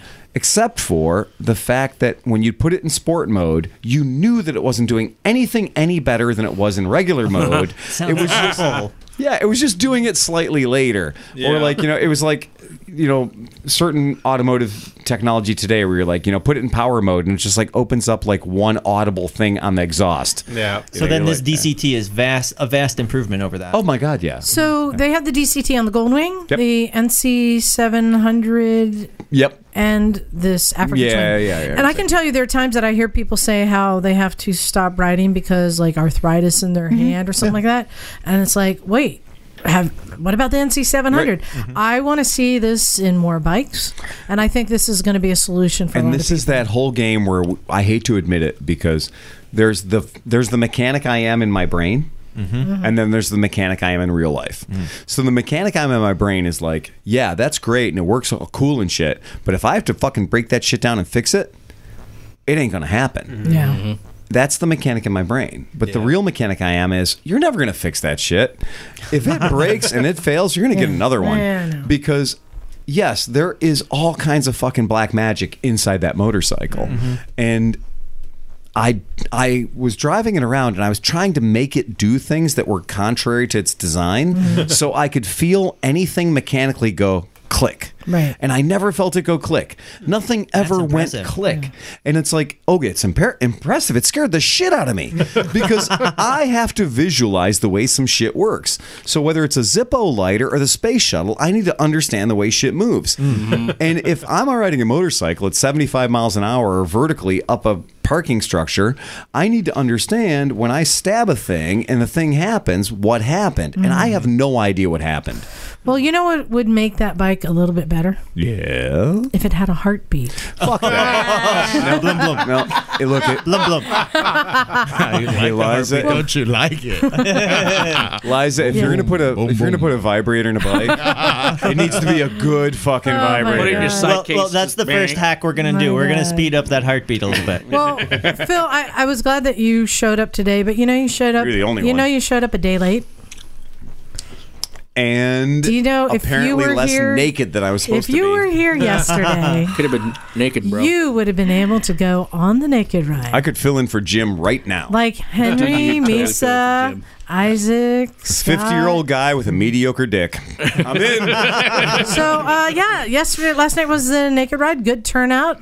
There was a nice little cold crisp right before the ride. It wasn't too cold. It wasn't, wasn't too that warm. cold. Wasn't that cold? It was about mid 50s. How many people showed It up, was dude? exactly It was exactly mid like fifties. 20, 25 maybe. That's a good number. Was it 25? No, it was like it was like fifteen. How cold No. was it? No, It's like 15, 20. yeah, yeah, yeah. Maybe it was like it was like fourteen or fifteen bikes. There were a lot of passengers. Yeah, well, yeah. that's Just think about all the various genitals you saw and That's count like them in your 14, head. 15 bikes with naked people that Santa Cruz has ever seen in a year. Turns so. out this is the first time I've had a passenger on the naked ride. Oh, yeah? Turns out that's the key to staying warm. Oh, right, right, right. I heard Oh, your back was warm, Yeah. right? That's a that was what was his name? That's the nice thing about. okay. Here's Dude, the thing. That's the nice thing about The person on the back of my motorcycle I met the day before. That was the second date. Keeper! She's That a is a keeper. Way to go, way to Congratulations. go. I told her dude. she'd see something weird if she was around uh, Saturday night in Santa Cruz, and she's like, "What?" I was like, "Naked motorcycle ride." She's like, "I want to go." So You are so lucky, man. And on the other other side of the scale, Scott, what date was that for you? Oh, it's been over 20 years. You had your wife with you Yes, on the I ride. did. Hey, Yeah. that is Yeah. so cool. Oh, that's so cool, man. Well, I didn't. I, I didn't know. Think, you know, I was telling her I was going to go on this. She says, "Can I come too?" So, you know, Did you in a million years expect that? not really. That's awesome, dude. Hey, you're still being surprised after 20 years. I know. That is one way to keep So- your marriage going. Uh, Misa and Scott, this was your first time riding. I want to say, how was it for you? Well, me being Yeah. from Hawaii, it was very cold to me. and I liked it when we slowed down, but I didn't like it because people would get a better look at us. No, Helmet's anonymity, though. yeah, that's true. That's true. somebody was noticing an Were you, interesting uh, dynamic, which was the the people on the sidewalks were like cheering Yes. and whistling and taking pictures and Yes. video, um, which none of which, which I could find on the internet today. Um, Thankfully. yeah, uh, everything on the internet was from last year. But uh, so it'll, I'm sure it'll show up. But nobody in cars would make eye contact. Because they were so close to you. I somebody said somebody said they saw a guy in a car like look down, put up his hood. hey, I got the thumbs up from a guy yesterday. Nice. Wait, Uh, Misa, were you uh, on your grums or what were you on Reading? Think. Uh, I, I won't say. Okay, Just in case we will see. got it. Oh, I oh, see. come I on. I was on the ground, yes. Yeah, yeah. It, Oh, there's plenty of it was a good success. Um, and I think, Scott, you were saying like it, it didn't feel as cold as you thought it would. You know, once you're riding a motorcycle naked down through downtown Santa Cruz, you don't notice the cold. It just kind of goes away. Everything else sort of fades out. Yeah. Yeah. You're Well, numb. the, the adrenaline kicks in and it kind of helps warm you up. So, you know. Well, and I had made the suggestion. Um, one of the reasons that the naked ride happens here is because it's not illegal. Yep. Um, that the next year you should add another thing to it that is also not illegal here. Is shrooms? Did you know that? Did you know that, Phil? Mushrooms are now legal in Santa Cruz. Maybe not criminal motorcycles, though. I'm pretty sure that riding impaired is still illegal. yeah Ah, man. So, like, as much Define fun as it would be to have riding- the motorcycle turn High into a dragon, like, Riding on shrooms is not legal. please, thank please do not do Not with that. that even if it's attitude. legal, So- do not do that. So we were we passed a lot of cops, and I We was did. I was talking to my passenger because she's like been on a motorcycle like once before, and that was your first date? and Oh my god. uh, second, um, uh, but uh, she, so I, I was like, none of what we're doing is illegal. This is totally fine. And then the blockers blitzed by, like almost wheeling one in the bike lane, one in the opposing traffic, and I was like, that's illegal. That's very illegal. I was afraid But that we're okay. Afraid, I was afraid the blockers were going to get us pulled over. That's Yeah. exactly it. So Yeah. that's my fear. Every time I've done an organized or disorganized ride ever, it's like the the ninety thousand people you have in your ride, they can hold their shit together, right? Mm-hmm. But it's always like. I'm gonna block traffic. Okay, cool. That's great. You're gonna block traffic. No, I'm gonna do it on my back wheel for the next four hours.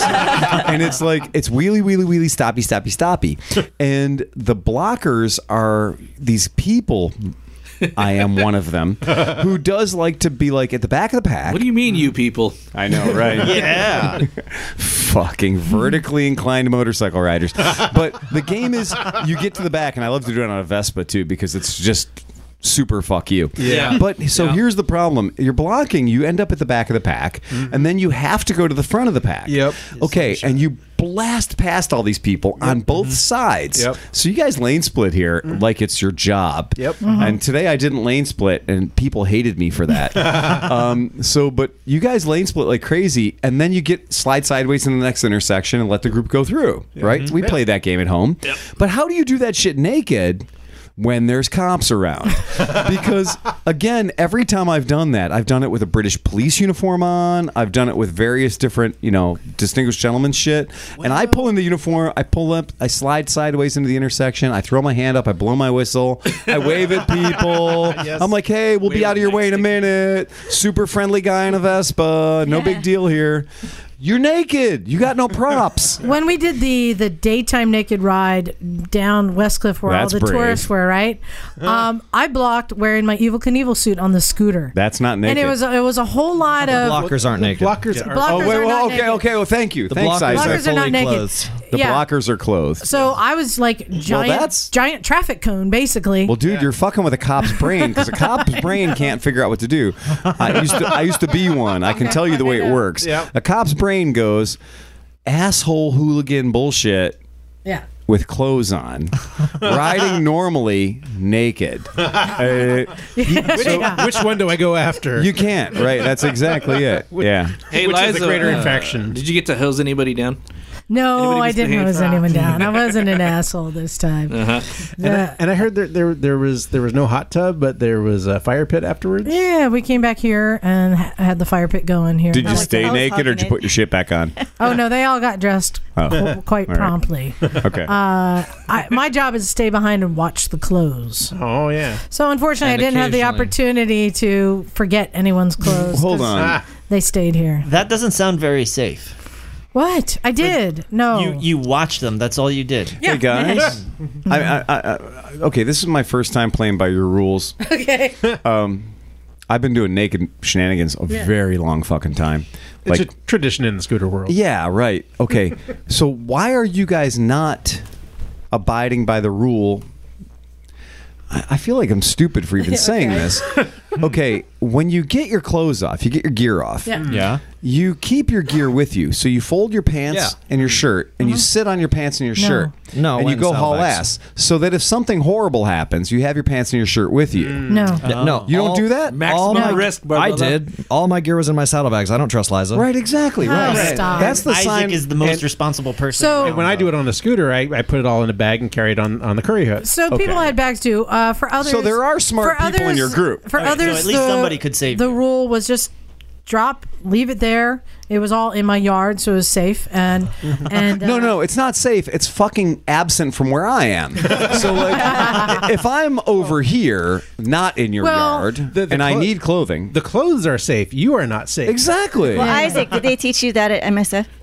Uh, it's not MSF. I get in a lot of trouble if I call it MSF. It's total control. Total But Oh, sorry, sorry. Exactly. yeah, everybody still calls it. No, that. but they Um, teach you that at NAMBLA. That's so. That's first things first. Is keep your clothes with you. You have deniability. yeah. So you're not the naked guy running down the street. Yikes! Sorry. Yeah. Well, speaking of total control, Yes.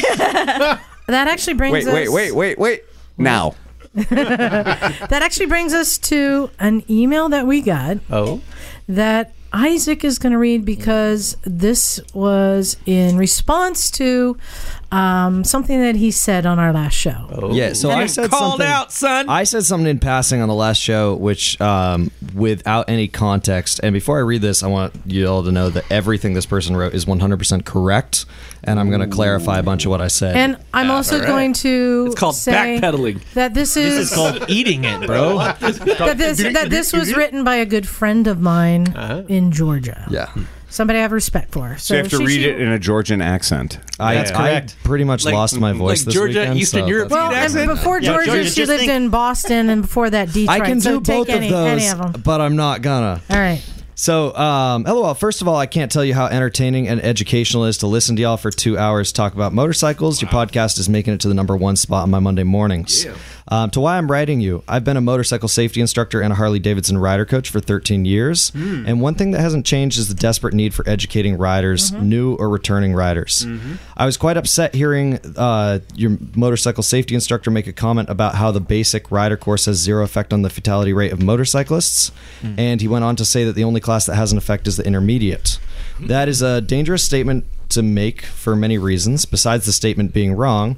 I think of the amount of people that listen and may now think that they don't need to start at the beginning of training. Oh, Crash avoidance concepts are barely discussed in any of the other classes, which is um, I ha- I don't teach MSF, but the I know that the intermediate and advanced in uh, total control are extremely similar, um, borderline infringement. So uh, who ripped off who, I'm not sure, but yeah. So yeah, and that's true. Uh, to begin with, there is. Um, well, apparently, uh, she says MSF doesn't have an intermediate course. Um, California does, but uh, yeah, if you take a peek at the Hurt study from 1981, a big statistic in that report is that 92% of the riders involved in crashes had no formal rider training, and the current report out of Virginia Tech is that is uh, that crashes crash avoidance is a learned behavior. Uh, So where else would you learn crash avoidance but in a class? I won't bore you with details. And then there's a link to um, a link to a, a bunch of studies. Uh, So she she called you out on some stuff. Yeah, and she so- provided the data to back it up too. Yes, that was a pretty serious call out there. So what I yeah, and it was, and I'm actually really glad that she wrote in because um, for a couple of reasons. Because so what I said is a statist is something that we are supposed to say to riders. However, there's a lot more context around it, and um, I think I just threw it out in response to something somebody said, Yep. and then like moved on to something else. So there wasn't any context, and I would not have thought about it or how it came across. So I'm very glad that she wrote in. Um, the the full statistic, and I'm going to I'm gonna uh, like get the actual backup for this because I just know it as um, part of our the final debrief is that when the military started requiring training they they did so because they were losing more people to motorcycle accidents than uh, than combat. Phil, have, Phil, have, Phil, have you heard this statistic Yeah. before? So Yeah. what I like, so this is the thing, and and a big part part of this is, I like to tell people that you're you're totally. When you leave a basic course, you are completely parking lot certified. Yeah, we use that. you learn how Okay. to operate a machine. Yeah, and and I I always stress to people, I'm like, okay, today today after our time together, we now feel that you're completely safe in this parking lot for what we've done, mm-hmm.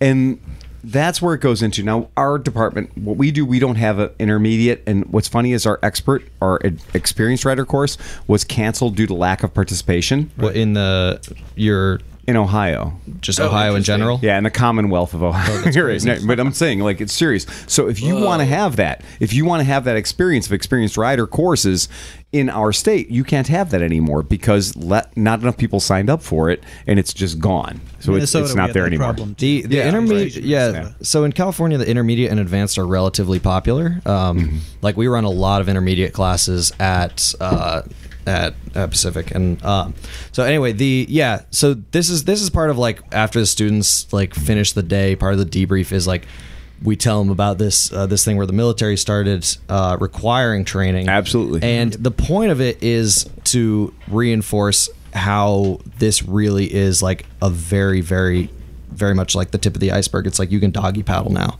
Mhm. Um, But by and- saying that, you really encourage them to take the intermediate class. exactly. That's why you say it at the Yeah. end of the class. Yeah. Right.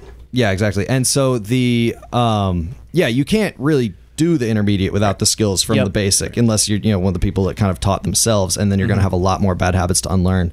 Um so the the and the statistic as I have been uh as I've been had it explained to me, and what I will be um, looking for to back up is that when the military started requiring the basic class, their fatality rate didn't change. Right. So That's exactly that is what I threw out with no context. Right. Mm-hmm. And that's um to to add some context to that we use that statistic Mm. to basically uh, because then the follow up is that when they started requiring the intermediate, Mm-hmm. the fatality rate dropped significantly, like massively, and so that's why the military still requires if you want to ride on base, you have to take another class every two years, Mm-hmm. um, or every time you change base, that kind of stuff. So.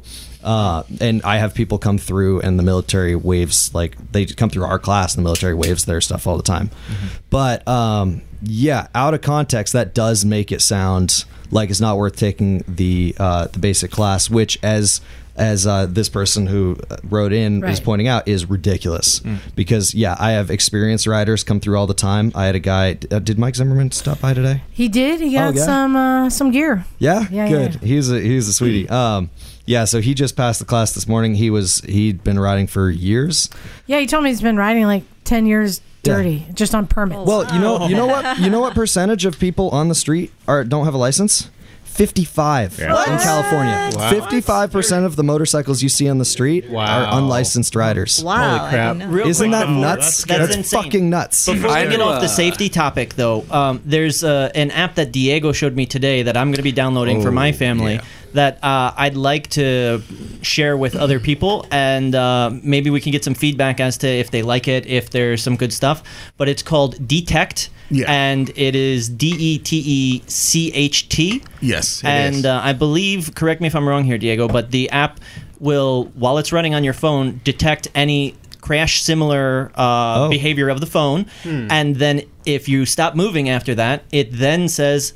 Hey, we've detected something weird. You've got 60 seconds to dismiss this before we text or message all of the people you've put in your important list. Oh. So yo, so basically, what what it boils down to, it's an app that uses the gyros on your phone, accelerometers, to analyze your riding behavior. Oh, I'm going to download the shit out of that. Yeah. When you hit something, you crash, and you're wiped out. If the phone is working, obviously, it'll give you 50 seconds before it sends to a nice list. They call it ICE list. Mm-hmm. A text message with, "Hey, Diego just had a crash. Here are the coordinates. Make So sure you get." what if you just dance really hard while you're riding? Well, Well, then, then you just well- have to swipe the dismiss every Dismiss now it. and again. Dismiss it. I mean, there's false positives. The the the Phil big, just threw a beer at me. the, the big danger the, the big danger with that one is what happens if your phone falls out of your pocket and crashes and you don't then the phone it. tells all your friends where it is. Right. Yeah, Yeah. exactly. Um, and they'll At send least a you rescue. know. I they'll mean, that's a plus. Okay. Right, but then they'll send like like a rescue like helicopter. Yeah, the to helicopter comes to pick your phone up, which is totally better than tile. I'll, uh, uh, I'll tell you this right now. I'll, Okay. I'll tell you this right now. In, in the last 35 plus years that I've been riding a motorcycle, I've had accidents. I've mm-hmm. had lots of close calls. Okay, mm-hmm. If- knock on wood. I've been. You know, I'm here now talking to you guys about the situation. In the mm-hmm. last six months or five months that I've had an electric bike, I've had more close calls than those the last 35 years. Wow. You So look I'm doing. 35. How have you been riding for 35 years? I'm 50 years old. okay. he doesn't look it. So now what happens is I have to make myself as visible with this live wire. It's crazy, but true. Yep. I mean, I've shown uh, Brandon here some of the stuff that I've been doing on the Yeah, bike. he's got a really cool helmet. I got has, a, like, I got a Tron looking helmet now, and it's not because I want to show off. It's just I want people to see me. Oh at yeah, I you have a black show bike. off. You got a Harley. Come Well, on, that's you know true. you want Well, to with no sound. no sound. Yeah. So, so with that being said, I want anything and everything that can help me stay alive on the road. And if Yep. something does happen, let somebody know that something happened. Yeah. So anyway, um, so back to it. Basically, um, the the the main point is that there is that's a statistic for the military. We don't have any statistics really, other than you mentioned the Hurt report. The Hurt report's um, aging at this point. We don't.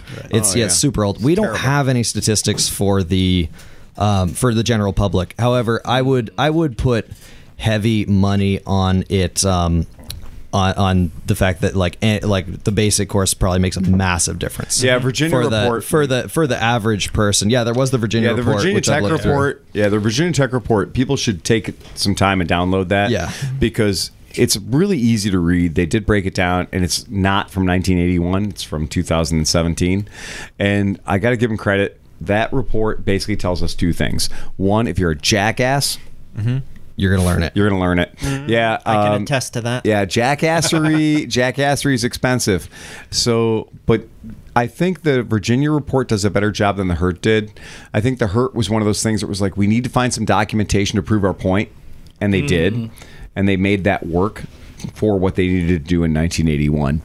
I think that what we have going on here is that we have a person that you made a statement that I think is right in the correct environment. The way I said it was straight up wrong.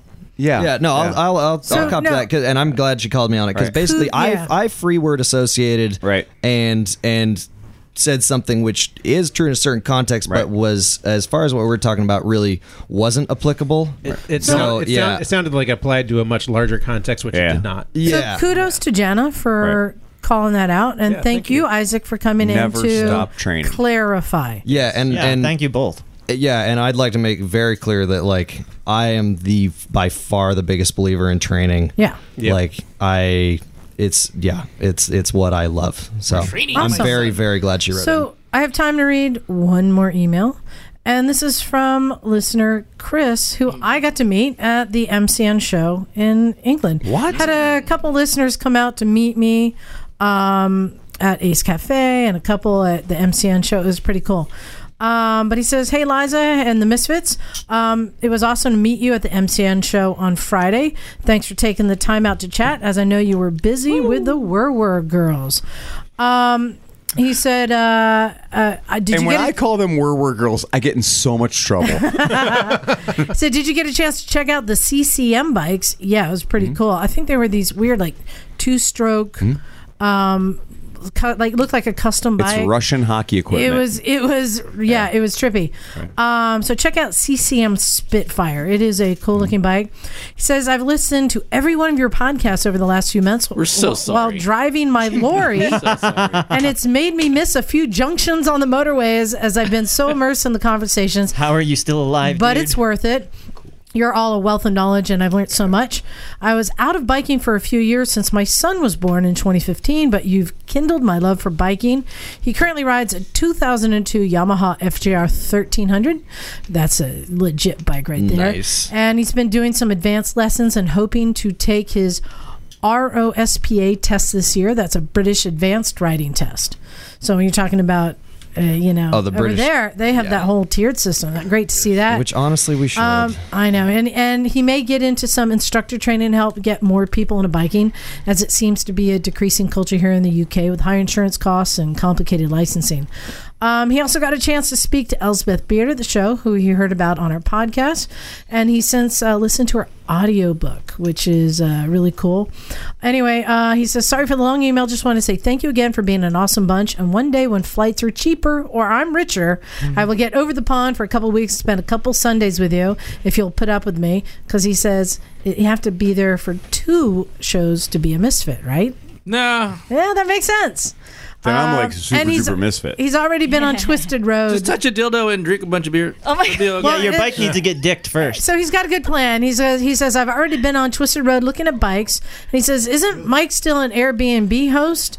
And that that and five minutes in the alley would not with knock would complete the perfect misfit experience. Ah yes, love this guy.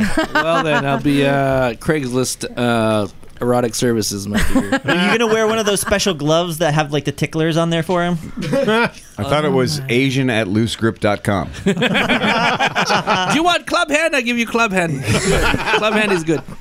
So there you go, the perfect misfit experience. So um, thank you everyone for coming out, uh, Diego, for bringing your bike down. Yeah. and pleasure. My pleasure. for letting us see that, um, and Phil for just showing up. Yeah, whatever. I will show up here as much as I possibly can. I mean, you guys it was know. so cool to see you. Please do. I, I consider. I mean, I, you guys know. You're you're my family. I consider you guys family. Uh, That's very kind of you, Phil. Well, Aw. yeah, we've Aw, traded Phil. we've traded fluids. I don't want to hear that This is actually literally true. I think. and I've got the pictures of you and Naked Jim Yeah. to prove. Yeah. You know what they do with Wait, the family fluid in Backwoods, exchange? Ohio. Oh, things, just things. There was nudity. Mid Ohio is just Mid Ohio. That's all. Well, it's So- Ohio. What else Things are you were gonna witnessed do? that day. So yeah, just speaking of which, though, I, I'm, I think the next time we're going to see each other is July Yep. at AMA Vintage Yes, Days. yes. I know I'm going for sure. I recommend everybody else stay the fuck home because I could never. I've obviously overhyped it. There's no way it could be as good as we're saying it is. Yeah, no, Just sucks. stay home. Don't go. Enjoy the weekend after Fourth of July yourself. You Have a little barbecue or something. Don't you dare show up in Lexington, Ohio. Just sit home and watch TV. yeah, That's yeah. much You're gonna have a much better time. You don't need to fucking come out and, and do what we do. It's well, a you know, idea. I did have a plan to buy the Coleman mini bike. You guys, you had a, you had a, to you? Oh literally had a plan. To, no, wait, Drop ship okay, it to Cleveland? no, no, okay, you guys, Liza. Liza's a machine, but you gotta understand. Sometimes you're on the other end of the phone, and when you're on the other end of the phone, Liza's like, "I've got this idea." So I Can't say no. I'm gonna ship in a fleet of mini bikes, yeah. and you're gonna prep a fleet of mini bikes, and you're gonna transport them to Mid Ohio, Yes. where we're going to rape them in the hardest way possible into the mud of Mid Ohio. Yes. And then we're going to sell them to fat old white guys from Yes. Ohio on Sunday. Uh, yes. And I went, I'm with you. but I said they're not street legal. So, So I thought you should buy shits that's that's street legal because that opens your audience. well, yeah. anyway, but that's just me being. You know, So me. my, my master plan is go on Amazon, buy a camping chair, a sleeping bag, and a mini bike, and send it to Phil. just ship it. This is- just send it to Phil. That's all I need for the weekend. yeah, you're good. And um, but now I'm thinking maybe I'll just go on Twisted Road and rent your zero. Yeah, well, I, mean, could- if, it- could if it's still that. kicking around, I could do right? that. You could do that. Absolutely. But uh, Yeah. so yeah, I'm looking forward to that. I hope Yep. more people are coming out, and uh, I still say we should do the naked ride there. Oh well, yeah, but the trick with the whole thing is nobody ever planned for a naked ride. You can't advertise naked ride. So the way you do naked ride is just like just it just happens. Because we tried to organize one time.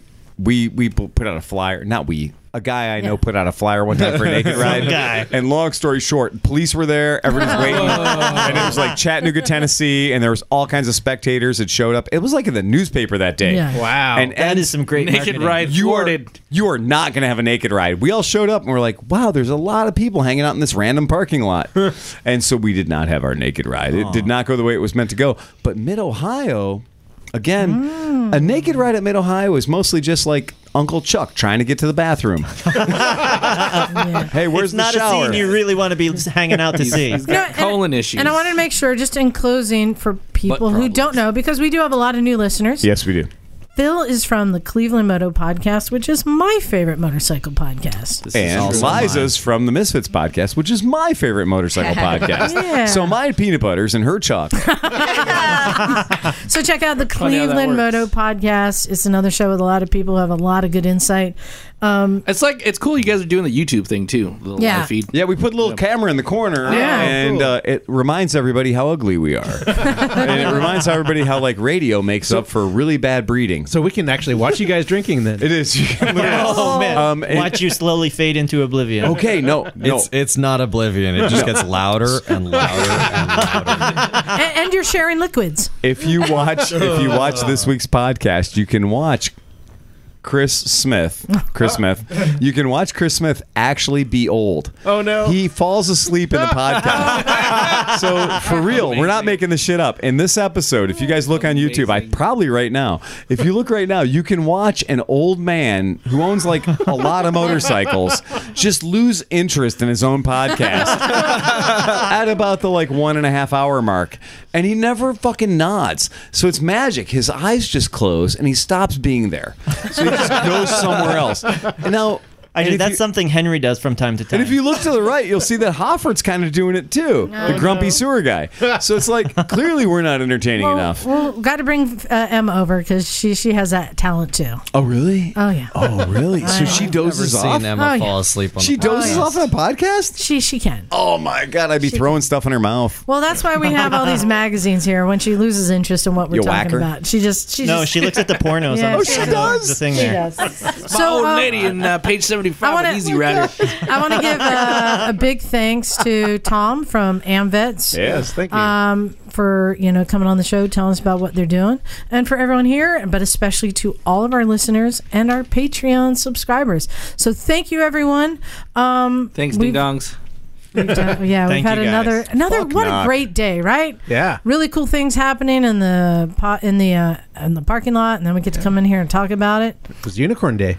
It was mm. Unicorn Day. Multi. It was a I know. multi-corn. Multi-corn. Multi-corn. I love the multi-corn thing, dude. Oh, we're gonna have to top it next week, Brandon. so good. Ooh, how can we do gonna that? that I don't, you know what? I bet you we can get like Emma to get like a bunch of like Brough Superiors. Go. Oh, ah, there we What go. if we put a globe of death in the parking lot? Wait, wait, wait, wait, wait. A Brough Superior, an Ariel Square 4, and a Vincent Black Shadow. How about that? right. Can we do that? We can do that. What about I a don't know. Sure. The parking lot today was the highest dollar value I've ever oh seen in a gosh. parking lot. It- Yeah, so you the- when we you do the showed up, yeah, when we showed up, it was one hundred and sixty-five thousand dollars of bikes in the parking I lot. yeah. I know. All four of you. So thank you everyone for listening. I think you guys ready to get out of here. Yeah. Thanks again. This is Liza. Henry. Diego. Mm, bagel. Scott. Isaac. Unky Phil, ride fast, take chances. Play Pony 10 hours straight. Misa. Brandon.